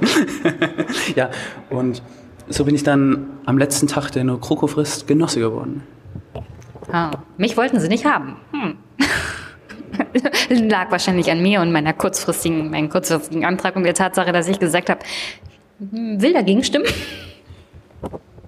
Bei mir war das auch recht offensichtlich, aber ich glaube, da ist das Kalkül nach Mitgliederwachstum recht groß gewesen. Also ja, ist jetzt auch nicht so schlimm. Es wäre trotz meiner Gegenstimme trotzdem durchgegangen. Ja, ich denke, da gab es regionale Unterschiede. Also ich denke, in manchen Orten haben die ganz großzügig noch jeden unbedingt reingeholt, Hauptsache einer mehr. Teilweise vielleicht, weil sie stramm gegen die GroKo waren, aber zu großen Teilen aus der pragmatischen Sichtweise heraus ein Großteil von denen wird hier drinnen bleiben und vielleicht mal, weiß nicht, mitmachen, um nicht böse sein zu wollen, Pommes verkaufen und Bier ausschenken oder Wahlkampf machen. Also manche bleiben drinnen und machen den Marsch durch die Institutionen zur Erneuerung der SPD. Nochmal? Manche bleiben drin und machen den Marsch durch die Institutionen zur Erneuerung der SPD. Ja, das ist 50 Jahre nach 68 und seit 3 Jahren Rechtsruck jetzt mal echt bitter nötig. Das tut, was nochmal von vorne beginnt. Hat der Marco Bülow sehr gut ausgedrückt, finde ich. Mal schauen, ob er auch seinen Beitrag dazu leisten kann oder ob das im Sande verschwindet. Ich hoffe aber, dass es so einen Hack gibt oder so einen Brandbeschleuniger von diesem Marsch durch die Institutionen. Der muss stattfinden und es muss dieser Konflikt natürlich gesucht werden. Wie bist du denn in diese No-GroKo-Kampagne reingestolpert? Ich meine, da konnte man ja reinstolpern, ohne SPD-Mitglied zu sein. Da waren eigentlich schon alle SPD-Mitglied, glaube ich. Oder die sich wirklich stark engagiert haben, damit die Motivation so groß war, da sehr viel zu machen. Waren dann schon, also die lang dabei geblieben sind, waren alle SPD-Mitglied. Ich bin dann auch schnell SPD-Mitglied geworden am letzten Tag. Also die erste Begegnung war eine Videokonferenz einfach, wo Beth, also eine von den Field Organizers von Momentum, die wurde gefragt, ob sie ein wenig Wahlkampftraining machen möchte, und da haben dann Genossen von der No-GroKo-Kampagne halt ein bisschen Unterricht bekommen, wie man das heißt Persuasive Conversations, diese Überzeugungsarbeit auf einer ganz besonderen Art, sag ich mal, diese Gesprächstechniken führt, um Leute letztendlich aus ihnen das Bedürfnis herauszulocken, sich zu engagieren und gegen die Gruppe zu stimmen. Also bist du über Beth dazu gekommen, oder wie lief das? Nein, ich bin dann über Steve. Steve Hudson, der eben zu hören war, hat mich dann überredet. Und du bist über Steve zu der No-GroKo-Kampagne und zur SPD gekommen. Und wie kennst du Steve? Steve, ich kenne ihn jetzt mehr so als den International Revolutionary, so nennen die Leute bei Momentum ihn. Ja, weil Steve hat dort seine Erfahrung gemacht, dort bei den Wahlen, richtig krass geholfen als freiwilliger ehrenamtlich, und hat halt für die No-GroKo-Kampagne, nicht die von den Users, sondern die von den Mitgliedern vom Verein No-GroKo, besonders auffällig Social Media, haben wir sehr, sehr stark bespielt, auf ein ganz neues Level gebracht. Ja, und ich kenne ihn als internationalen Proletarier, würde ich sagen. Ja. Du warst jetzt 2 Wochen in London, oder wie? Habe ich das falsch verstanden? Das ist so entstanden. Ich meine, No-GroKo hatte, das plaudere ich jetzt mal einfach so raus, 2-mal ein bisschen Unterstützung, also Know-how bekommen von Momentum-Leuten, die in ihrer Freizeit gesagt haben, jo, ganz ehrlich, in Deutschland, die Sozen liegen da so unter. Dieselbe Situation wie bei uns vor 3 Jahren, nachdem dort die ihre Wahlen verloren haben. Und wir wollen jetzt mal den Kampf gegen die GroKo, gegen vor allem Austerity, unterstützen. Das ist so das große Themenfeld, wo Corbyn und Momentum die öffentliche Debatte gedreht haben. Das heißt, jeder dort ist gegen die Kürzung, gegen das Totsparen, und es ist dort wirklich der Konsens. Und das war die Motivation von denen, uns zu helfen. Der Kontakt ist halt über Steve, kommt nach Deutschland, sieht die Corbyn-Einladen-Kampagne, und also innerhalb der SPD zum Bundesparteitag, und zack, entsteht so etwas Tolles. Und später war ich dann bei Momentum, hat Steve gefragt, möchte mal jemand hin? Zack. Ich hatte dann Zeit und bin knapp 3 Wochen rübergeflogen. Was hast du denn da erlebt? Oh, ich möchte jetzt echt nicht zu viel verraten. Plauder aus der Nähtasche. Es ist eine geile Organisation mit einer tollen Arbeitskultur. Bis auf, ich glaube, eine Person sind alle unter 35, die dort hauptamtlich beschäftigt sind. Also ich war im Büro in London und kann deswegen jetzt nicht so viel repräsentativ über die Basismitglieder dort sagen. In Wirklichkeit sind es auch gerne mal wie die Labour-Mitglieder, vielleicht ein bisschen ältere, nicht ganz so alt wie die SPD, aber ähnlich. Aber das Image von Momentum, das sind die jungen, dynamischen Leute. Und das stimmt, ist zutreffend, zumindest auf das Büro, wo ich gearbeitet habe. Und wie fühlst du dich von diesen jungen, dynamischen Leuten zurück in Deutschland bei der SPD? Das Internet ist für uns alle Neuland. Okay, dann sage ich erstmal Danke. Ja, hat mir Spaß gemacht. Und vielleicht hören wir dich mal wieder, weil das ist wirklich interessant mit diesem Momentum. Bis denn. Ja, gerne, würde mich freuen. Kann interessant sein.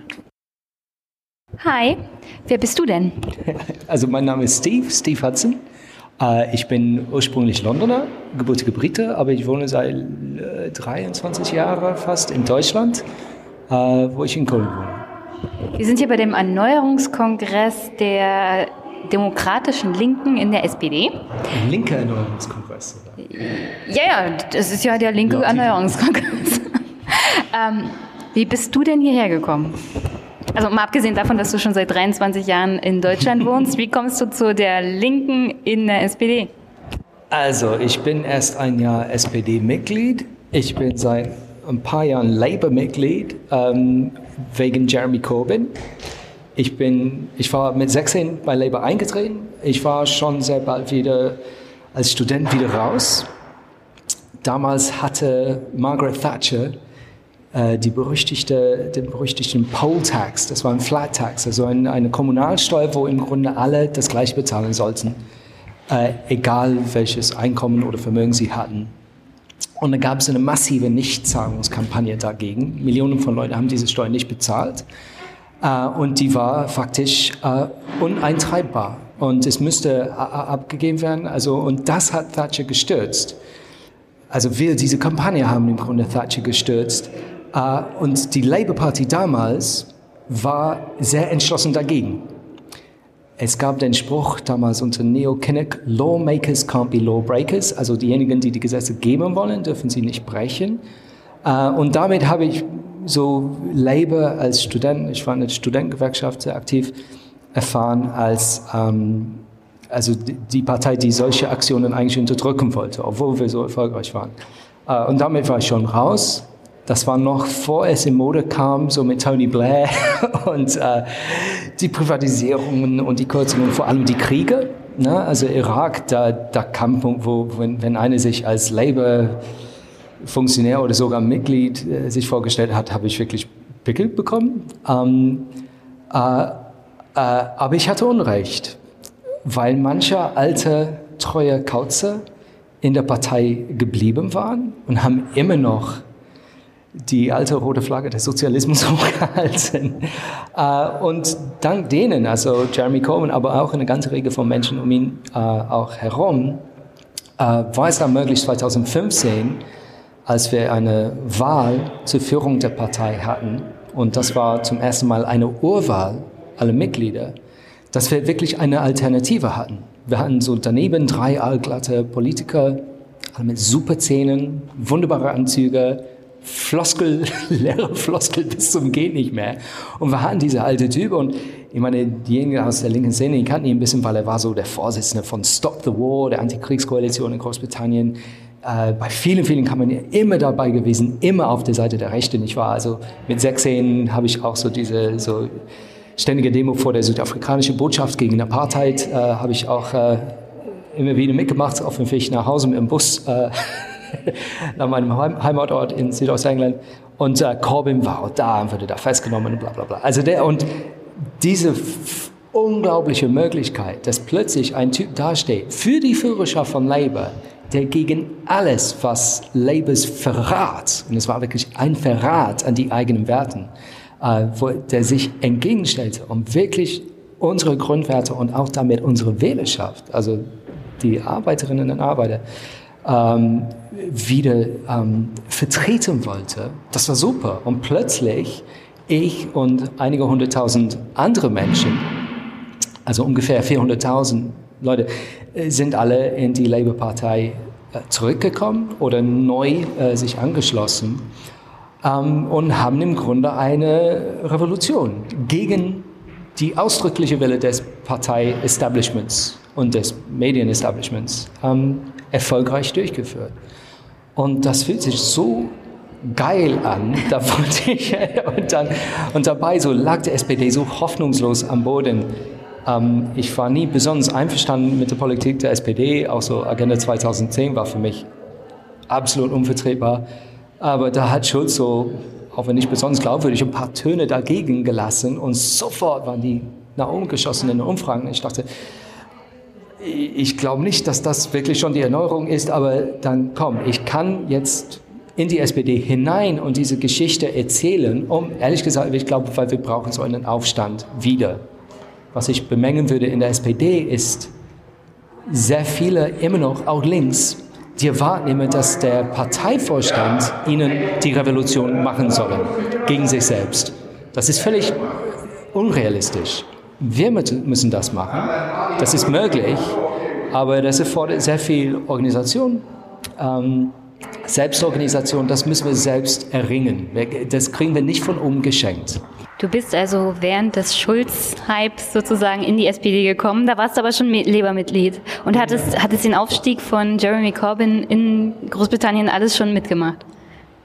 Genau. Also Labour damals, die Parteizentrale, um Corbyn zu verhindern, hat alles gemacht, um zu verhindern, dass Leute sich der Partei anschließen. Leute, die im Ausland lebten, es war am Anfang überhaupt nicht klar und ich habe so mehrmals gegoogelt, also etwas später nach der ersten Wahl habe ich überhaupt rausgefunden, dass man doch sich anschließen konnte, aber wir haben so einen Auslandsverband sozusagen von Parteimitgliedern, ist auch massiv gewachsen. Aber um es recht zu sagen, man muss auch sagen, sind die alten Parteimitglieder waren auch mehrheitlich für Corbyn. Die hatten auch die Schnauze voll. Ja. Ja, Blair war ja auch schlimm. Blair war schlimm. Und jetzt, also um die Geschichte zu erzählen, ich bin auch, also wir haben jetzt einen Ortsverein Germany, Labour Germany. Oh. Da kann man sogar assoziierter Mitglied werden, wenn man kann, also momentan, wir versuchen das zu ändern, aber von den Parteistatuten her als ausländische Mitbürger, also nicht britische. Im Ausland darf man direkt nicht Mitglied werden bei Labour, das wollen wir ändern, aber als Zwischenlösung dann bieten wir die assoziierte Mitgliedschaft an.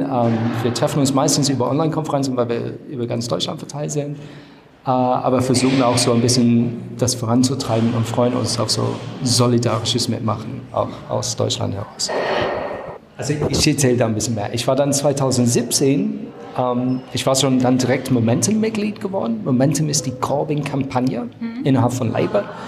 Kämpft also zum Beispiel bei den innerparteilichen Wahlen sehr für Corbyn, seine Positionen und seine Leute oder überhaupt eigentlich für die demokratische Rechte der Mitgliedschaft. Weil wir hatten, als Corbyn gewählt wurde, das Problem, dass plötzlich die Führung der Partei war links und die Basis war links. Aber alles, was dazwischen war, war es nicht. Und die guckten extrem verdutzt und haben versucht, die Partei wirklich alles gemacht, um Corbyn auch zu stützen. Das war ein Bürgerkrieg innerhalb von Labour. Also Momentum war da, um auch Corbyn und diese Basisdemokratie innerhalb von Labour zu verteidigen. Und jetzt haben wir... wir wollen auch so eine Art Auslandsverband für Momentum, Momentum International.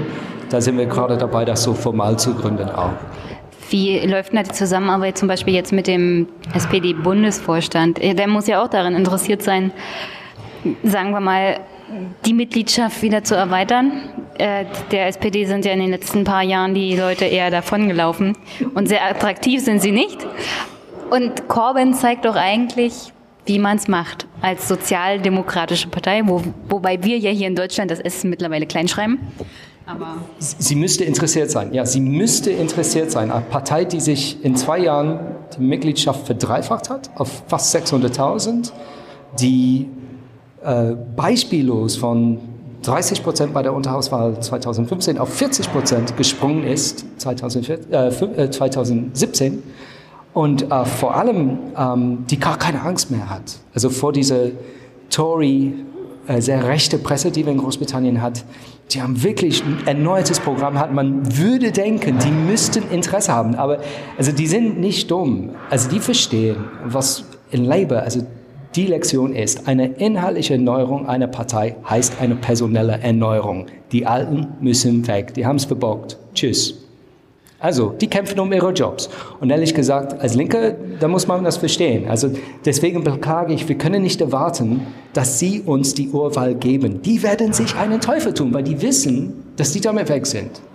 Ja, aber du sagst ja, du bist Labour- und SPD-Mitglied. Genau. Die SPD hat ja das also satzungstechnische Möglichkeiten, Urwahl zu machen. Wovon sie komischerweise keinen Gebrauch macht. Warum könnte das sein? Ein Olaf Scholz und André Ernals, was würden Sie in eine Urwahl bekommen? Naja, wir haben mal abgesehen davon, es gab ja mal eine Urwahl in der SPD, damit sind sie krachend dann als Kandidaten gescheitert. Das ist natürlich auch ein schlechtes Vorbild. Ja. Also, ja, was wir aber heute erleben, also mit dem Siegeszug des Neoliberalismus, ja, also in Großbritannien ist eigentlich fast garantiert, dass es deinen Kindern schlechter gehen wird als dir, wenn du Kinder hast. In Deutschland kommen wir dahin. So ein bisschen, Deutschland war immer ein paar Jahre hinter der Kurve, aber wir kommen dahin. Und es kapselt sich eine Parteielite immer mehr von diesen echten Erlebnissen der Bevölkerung ab. Und wie können wir überhaupt diesen Druck von unten wieder erzeugen, damit sie diese Probleme überhaupt wieder wahrnehmen? Das ist, also die Parteien sollen eigentlich zur politischen Willensbildung dienen. Nur wir haben in der SPD dieses bizarre Kaskadensystem von Delegierten und Delegierten von Delegierten und so weiter, die im Grunde immer also diese demokratische Mitbestimmung von unten verhindern. Noch mehr haben wir ein System von Günstlingswirtschaft, sozusagen von oben. Da hast du sehr viele Posten, Referendariate und alles, was zu vergeben. Also damit ist eine Regierungsbeteiligung natürlich sehr interessant, weil du hast super viel zu vergeben und da kannst du dann deine Leute hochpushen und sozusagen. Und momentan ist es natürlich so, dass dieser Druck von oben, diese Günstlingswirtschaft viel, viel stärker ist als einfach die demokratische Wille von unten. Also ob eine wirklich offene demokratische Wille von unten, von absoluter Veränderung in der SPD schon vorhanden ist, weiß ich nicht. Die wird aber schnell kommen, weil die Schere zwischen Arm und Reich immer weiter auseinander geht. Und wir merken jetzt schon, dass die SPD vor unseren Augen zerfällt. Die weiß nicht mehr, wofür die überhaupt da ist. Also die CSU droht mit diesem nationalen Alleingang und anstatt zu sagen, nein, auf keinen Fall, dann ist Koalitionsvertrag aus. Es gab die Europaflagge auf dem Willy-Brandt-Haus. Also immerhin. Ich muss sagen, das hat mir zwar nicht gereicht, aber okay. Hast du auch geweint?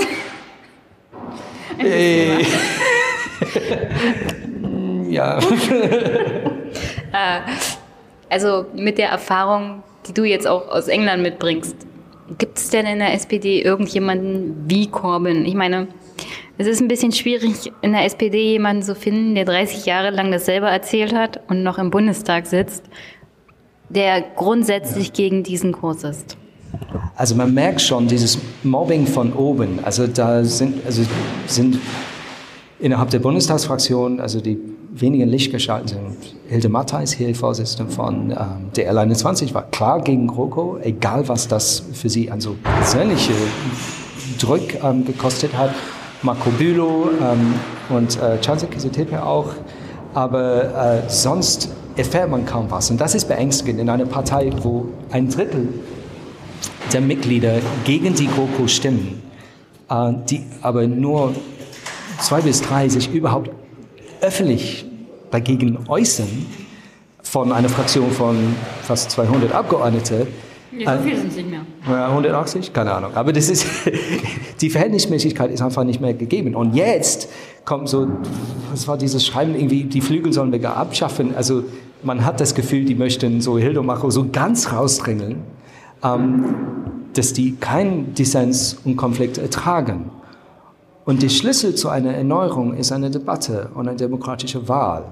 Aber stattdessen ist anscheinend lieber, dass man nur einen Kandidaten pro Posten jedes Mal aufstellt. Als ich das erste Mal auf einem SPD-Parteitag war, ich musste mir das irgendwie 3-mal erklären lassen. Also es gibt einen Kandidat, man kann für oder nicht wählen. Aber, und dann ging ich nach Hause, habe versucht, das meinen Kindern zu erklären. Und die kennen Wahlen, weil die haben so Klassensprecher und so. Und ich musste denen das auch 3-mal erklären. Also Kinder, es gibt nur einen Kandidaten, der wird gefälligst gewählt. Naja, also letztes Mal ist Simone Lange aufgetreten, Gott sei Dank, war so zwischendurch eine Volksheldin dafür. Einfach, weil man das herausfordert. Ich fand ehrlich gesagt Simones Rede in Wiesbaden leider nicht so stark, wie sie hätte sein können. Aber allein die Tatsache, dass man überhaupt kandidiert, dass es überhaupt eine demokratische Wahl gibt, zwar nur unter 600 Delegierten und nicht unter der ganzen Partei, aber immerhin. Und ein Richtungswechsel ist eigentlich faktisch nur möglich, wenn verschiedene Leute sich aufstellen, wenn man zwischen ihnen und damit zwischen der erhofften politischen Inhalt, damit ist die Macht, welche politische Richtung nimmt die SPD, wieder an die Mitgliedschaft gegeben. Und bevor das passiert, also es wird irgendwann mal kommen. Die Frage ist nur, ob die SPD bei 10%, 5% oder 2% ist. Gruselig. Aber an der Tatsache, dass gerade die Kandidatur einer Flensburger Oberbürgermeisterin dermaßen gefeiert wurde und dass sie solch ein Ergebnis bekommen hat, weil, also kann ich aus meinem Leben nicht sagen, dass ich, wo ich mich politisch interessiert habe, dass sowas mal vorgekommen ist bei irgendeiner Partei. Und dann kriegt sie über 30%. Die Rede war jetzt nicht der Hammer, aber es wurde halt schon gefeiert, dass sie überhaupt angetreten ist. Und ich frage mich, in welchem demokratischen System sind wir, wenn das alleine schon eine Nachricht wert ist. Genau. Aber daran, ich glaube, weil daran müssen wir uns gewöhnen, weil ich meine, stellen wir uns vor, ich hätte sehr gehofft, Simone hätte gewonnen. Ja. Die wäre in einer noch schwächeren Position als damals Corbyn. Also die als Parteivorsitzende und nebenbei Oberbürgermeisterin von Flensburg gegen ein Parteiapparat, gegen eine Fraktion, gegen ihren eigenen Vorstand. Ja, und Tausende von Funktionären, die wirklich nur auf sie schießen würden. Und das ist im Grunde, ich finde zum Beispiel die L21 hier, die haben super Positionen und inhaltlich sind sie super. Aber was wir beginnen müssen, auf irgendwelche Art, ist eine Organisation durch die Partei. Das heißt, so die kurzfristige Möglichkeit einer Urwahl, die ist nicht gegeben. Ja, also es sei denn, der Parteivorstand gibt plötzlich auf, aber ich meine, wir haben mehrmals darum gebeten, auch so ein Mitgliedbegehren, bla, alles. Dem sind sie komischerweise nicht entgegengekommen. Aber das heißt, wir müssen jetzt mit den vorhandenen Strukturen arbeiten. Und das heißt, wir müssen zu jeder Jahreshauptversammlung von jedem Ortsverein, jedem Unterbezirk, also Landesparteitage, alles bei den Kandidaten aufstellen. Bei allem müssen wir kandidieren. Und wir müssen einander unterstützen und uns organisieren. Also was Momentum richtig gut macht in England, ist nicht nur die Inhalte, es ist die Orga. Und ehrlich gesagt, die Linken hier, also hier zum Beispiel, ich habe das Gefühl, kann jeder super eine halbe Stunde zu Hartz IV Vortrag halten, warum das scheiße war. War auch scheiße. Aber ich frage jeden, ja, wo treffen sich dann die Linken bei dir in Essen, in Köln, in Berlin? Nee, eigentlich gibt's nicht. Ja, also kein Wunder, dass... ja, ja, da habe ich mich vorhin auch mit jemandem unterhalten hier. Das Problem der Linken, ich glaube generell und auch in Deutschland ist, es gibt so viele einzelne Organisationen, aber die tun sich nicht zusammen. Und wenn sie sich zusammentun, streiten sie miteinander, anstatt was zu erreichen. Ja, also es gibt auch einmal sehr viele, also wir brauchen eine Sammlungsbewegung für die ganzen Sammlungsbewegungen. Ja. Aber historisch, die Rechten gewinnen, weil sie sich einigen. Und geschlossen auftreten. Also das ist das Ganze, ob inszeniert oder nicht, aber CDU, CSU, ein Split, oh, es könnte alles sein und die Journalisten haben viel, was sie schreiben können, aber natürlich die Logik der Macht, das verstehen sie. Dafür sind sie da. Das ist deren Aufgabe, die Macht zu erhalten und dann, also CSU zu splitten, die wissen schon, das geht nicht. Also die finden doch eine Lösung, irgendwie. Und dagegen, die Linke findet immer sofort einen Grund. Also die Wagenknecht sagt, Sammlungsbewegung, Kühnert, ich bin nicht dabei. Das könnte man, also... Na, vor allem, weil Kühnert ja auch bei den Linken ist, wa? Ja, also... und das ist zum Verzweifeln. Also wir müssen gucken, was sind unsere gemeinsamen Verständnisse. Und eigentlich sind diese politischen Schnittmengen in der Bevölkerung da. Es gibt eine linke Mehrheit. Für Abschaffung Hartz IV, für Abschaffung der Zweiklassenmedizin, für richtige Arbeit, für bezahlbaren Wohnraum. Du kriegst eine Gesellschaft die Mehrheit dafür. Nur wir bieten das nicht politisch an. Und von mir aus dann kann es unterschiedliche Auffassungen zu anderen Fragen geben. Aber wir leben in einem Land, also einem der reichsten Länder der Erde, das noch nie so reich war. Und es wachsen Millionen von Kindern in Armut auf und das verursacht noch weitere Probleme für all die kommenden Generationen. Ich gehe aus meiner Haustür in Köln und da schlafen Menschen auf der Parkbank. Da kommen die Rentner vorbei und holen die 8-Cent-Flaschen aus dem Mülleimer. Und wir müssen einfach sagen, das hört auf. Die SPD hat sich damit zufrieden gegeben, Armut zu verwalten. Wir müssen endlich mal aufstehen und es ist mir schittegal, zu welcher Partei du gehörst. Und wir sagen, das hört auf. Wir beenden die Armut, anstatt sie zu verwalten. Und ob es eine neue Partei, ich glaube nicht, dass wir eine neue Partei haben, da haben wir noch eine weitere Zersplitterung, aber irgendwelches Bündnis, wo wir sagen, zuerst stellen wir hierfür, anstatt dass wir eine große Koalition mit Internierungslagern und Killerthronen und eine rote Null weiter. Schwarze Null. Nee, eine rote Null. Jetzt haben wir eine rote Null im Finanzministerium. Aber dass wir endlich mal die Mittel in die Hand nehmen, um das Leben für alle besser zu machen. Weil für viel zu viele ist das Leben nicht besser geworden und für noch mehr ist das Leben schlechter geworden. Und wenn es so weitergeht, am Ende für Frau Quandt oder so ein paar Dutzend Leute ganz oben in der Gesellschaft ist es super und für alle anderen, da stehen wir in Ödnis. Also noch eine Frage zum Abschluss. Okay. Ich gucke ja auch gerne Thilo Jung, da war vor kurzem Herr Kühnert da. Und er hat gesagt, Jeremy Corbyn, der wäre ja gerne zu diesem Abstimmungsparteitag über den GroKo-Vertrag gekommen. Und er hätte dann gesagt, ja Leute, das müsst ihr jetzt hier unbedingt machen, weil wir brauchen eine stabile Regierung. Hätte Corbyn das gemacht? Warum ist er nicht gekommen und hat das gesagt? Also Kühnen hat eigentlich einen Sigi Gabriel gemacht. Ich weiß es nicht, aber es wird gemunkelt, dass. Ja. Na, sorry, Bullshit. Also wir waren damals, wir haben diese Corbyn-Einladen-Kampagne gemacht. Der Parteivorstand lechzte nur danach, dass die das irgendwie durchkriegen. Und es war total heikel, ne? Dass diese scheiß Linken, dass sie endlich mal zustimmen, weil die wollten unbedingt in die GroKo. Es war schon klar, ne? Es war wie so ein Frosch töten, indem du das Wasser immer heißer machst. So, peu.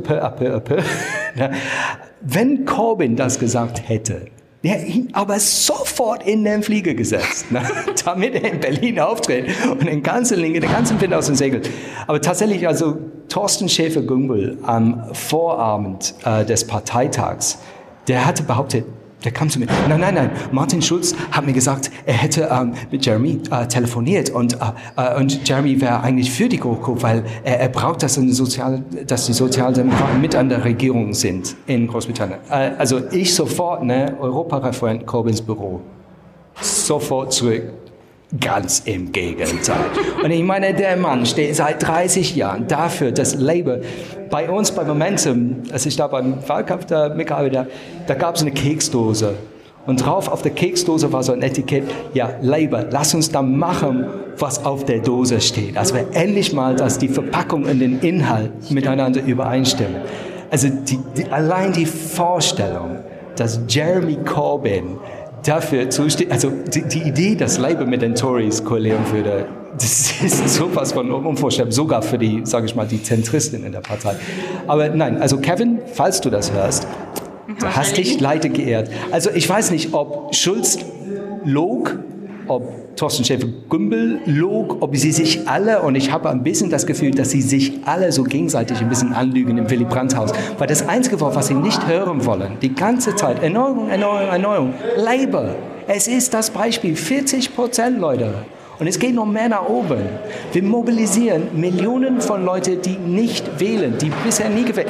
Scheiß auf diese so halbwegs rechte Wechselwähler, dass wenn wir nur ein bisschen rassistisch sind, dann vielleicht kommen ein paar Leute. Nein, wir gehen richtig raus und plötzlich so viele junge Menschen, die Hoffnung völlig verloren hat in der Politik, so viele Migrantinnen und Migranten, so viel so prekär beschäftigt, so viele Leute, die unten in der Gesellschaft sind, die sich völlig vernachlässigt fühlen und waren, plötzlich stehen sie auf so, den Typ wähle ich. Dafür, das ist schon endlich mal gut. Ein Typ, der Anstand hat. Und eine ganze Partei am Wahltag in Großbritannien, ich war unterwegs in London, da waren mehr Wahlhelfer von Labour als Fußgänger. Es ist so eine Welle des Optimismus und es ist so, dass alles Gefühl, wir können jetzt eine andere Welt erschaffen. Einfach durch die Demokratie, dass endlich mal die Demokratie das macht, wofür die eigentlich gedacht war. Nur, die würde erkauft, es kamen die Lobbyisten, es kamen die bestellenden Interessen, es kamen die Funktionärskasten, die das alles verhindert haben. Und wir haben das weggefegt. Und wir sind hoffentlich kurz davor, dass wirklich eine Willensbildung der Bevölkerung in der Regierung wieder gespielt wird. Also es ist ein einmaliges Hoffnungsmoment. Und das wünsche ich auch durchaus für Deutschland. Ich glaube, es ist möglich. Es ist nicht, dass die Briten alle total links geworden. Also die sind links geworden, weil plötzlich seitdem Labour aufsteht und sagt, nee, die Privatisierungen sind scheiße, sind alle dafür, sogar die Banken zu verstaatlichen, mehrheitlich. Na, in Großbritannien, wo die Banken fast die einzige Wirtschaftsweise sind. Aber weil endlich mal die Partei führt, die macht ein Angebot, wo man wirklich sieht, die hat Mut, die hat eine Vision. Anstatt nur, ja, was denken Sie, also sollen wir das machen oder sollen wir nur diese so Verkäufermentalität, der nur so schleimig, der nur so nach dem Gusto, also bist du hier oder für das oder sollen wir dies oder nicht und so. Und dann machen wir so eine kleine Kommission oder so. Endlich mal ausstellen, da hat eine Vision, wie es für die vielen besser gehen kann und nicht die wenigen, weil das Land wie Deutschland wird im Interesse der wenigen gesteuert. Und wir alle werden sonst ausgeblutet dafür. Also, for the many, not the few. For the many, not the few. Solidarity. Thank you, Stephen. Steve. Bitte gerne.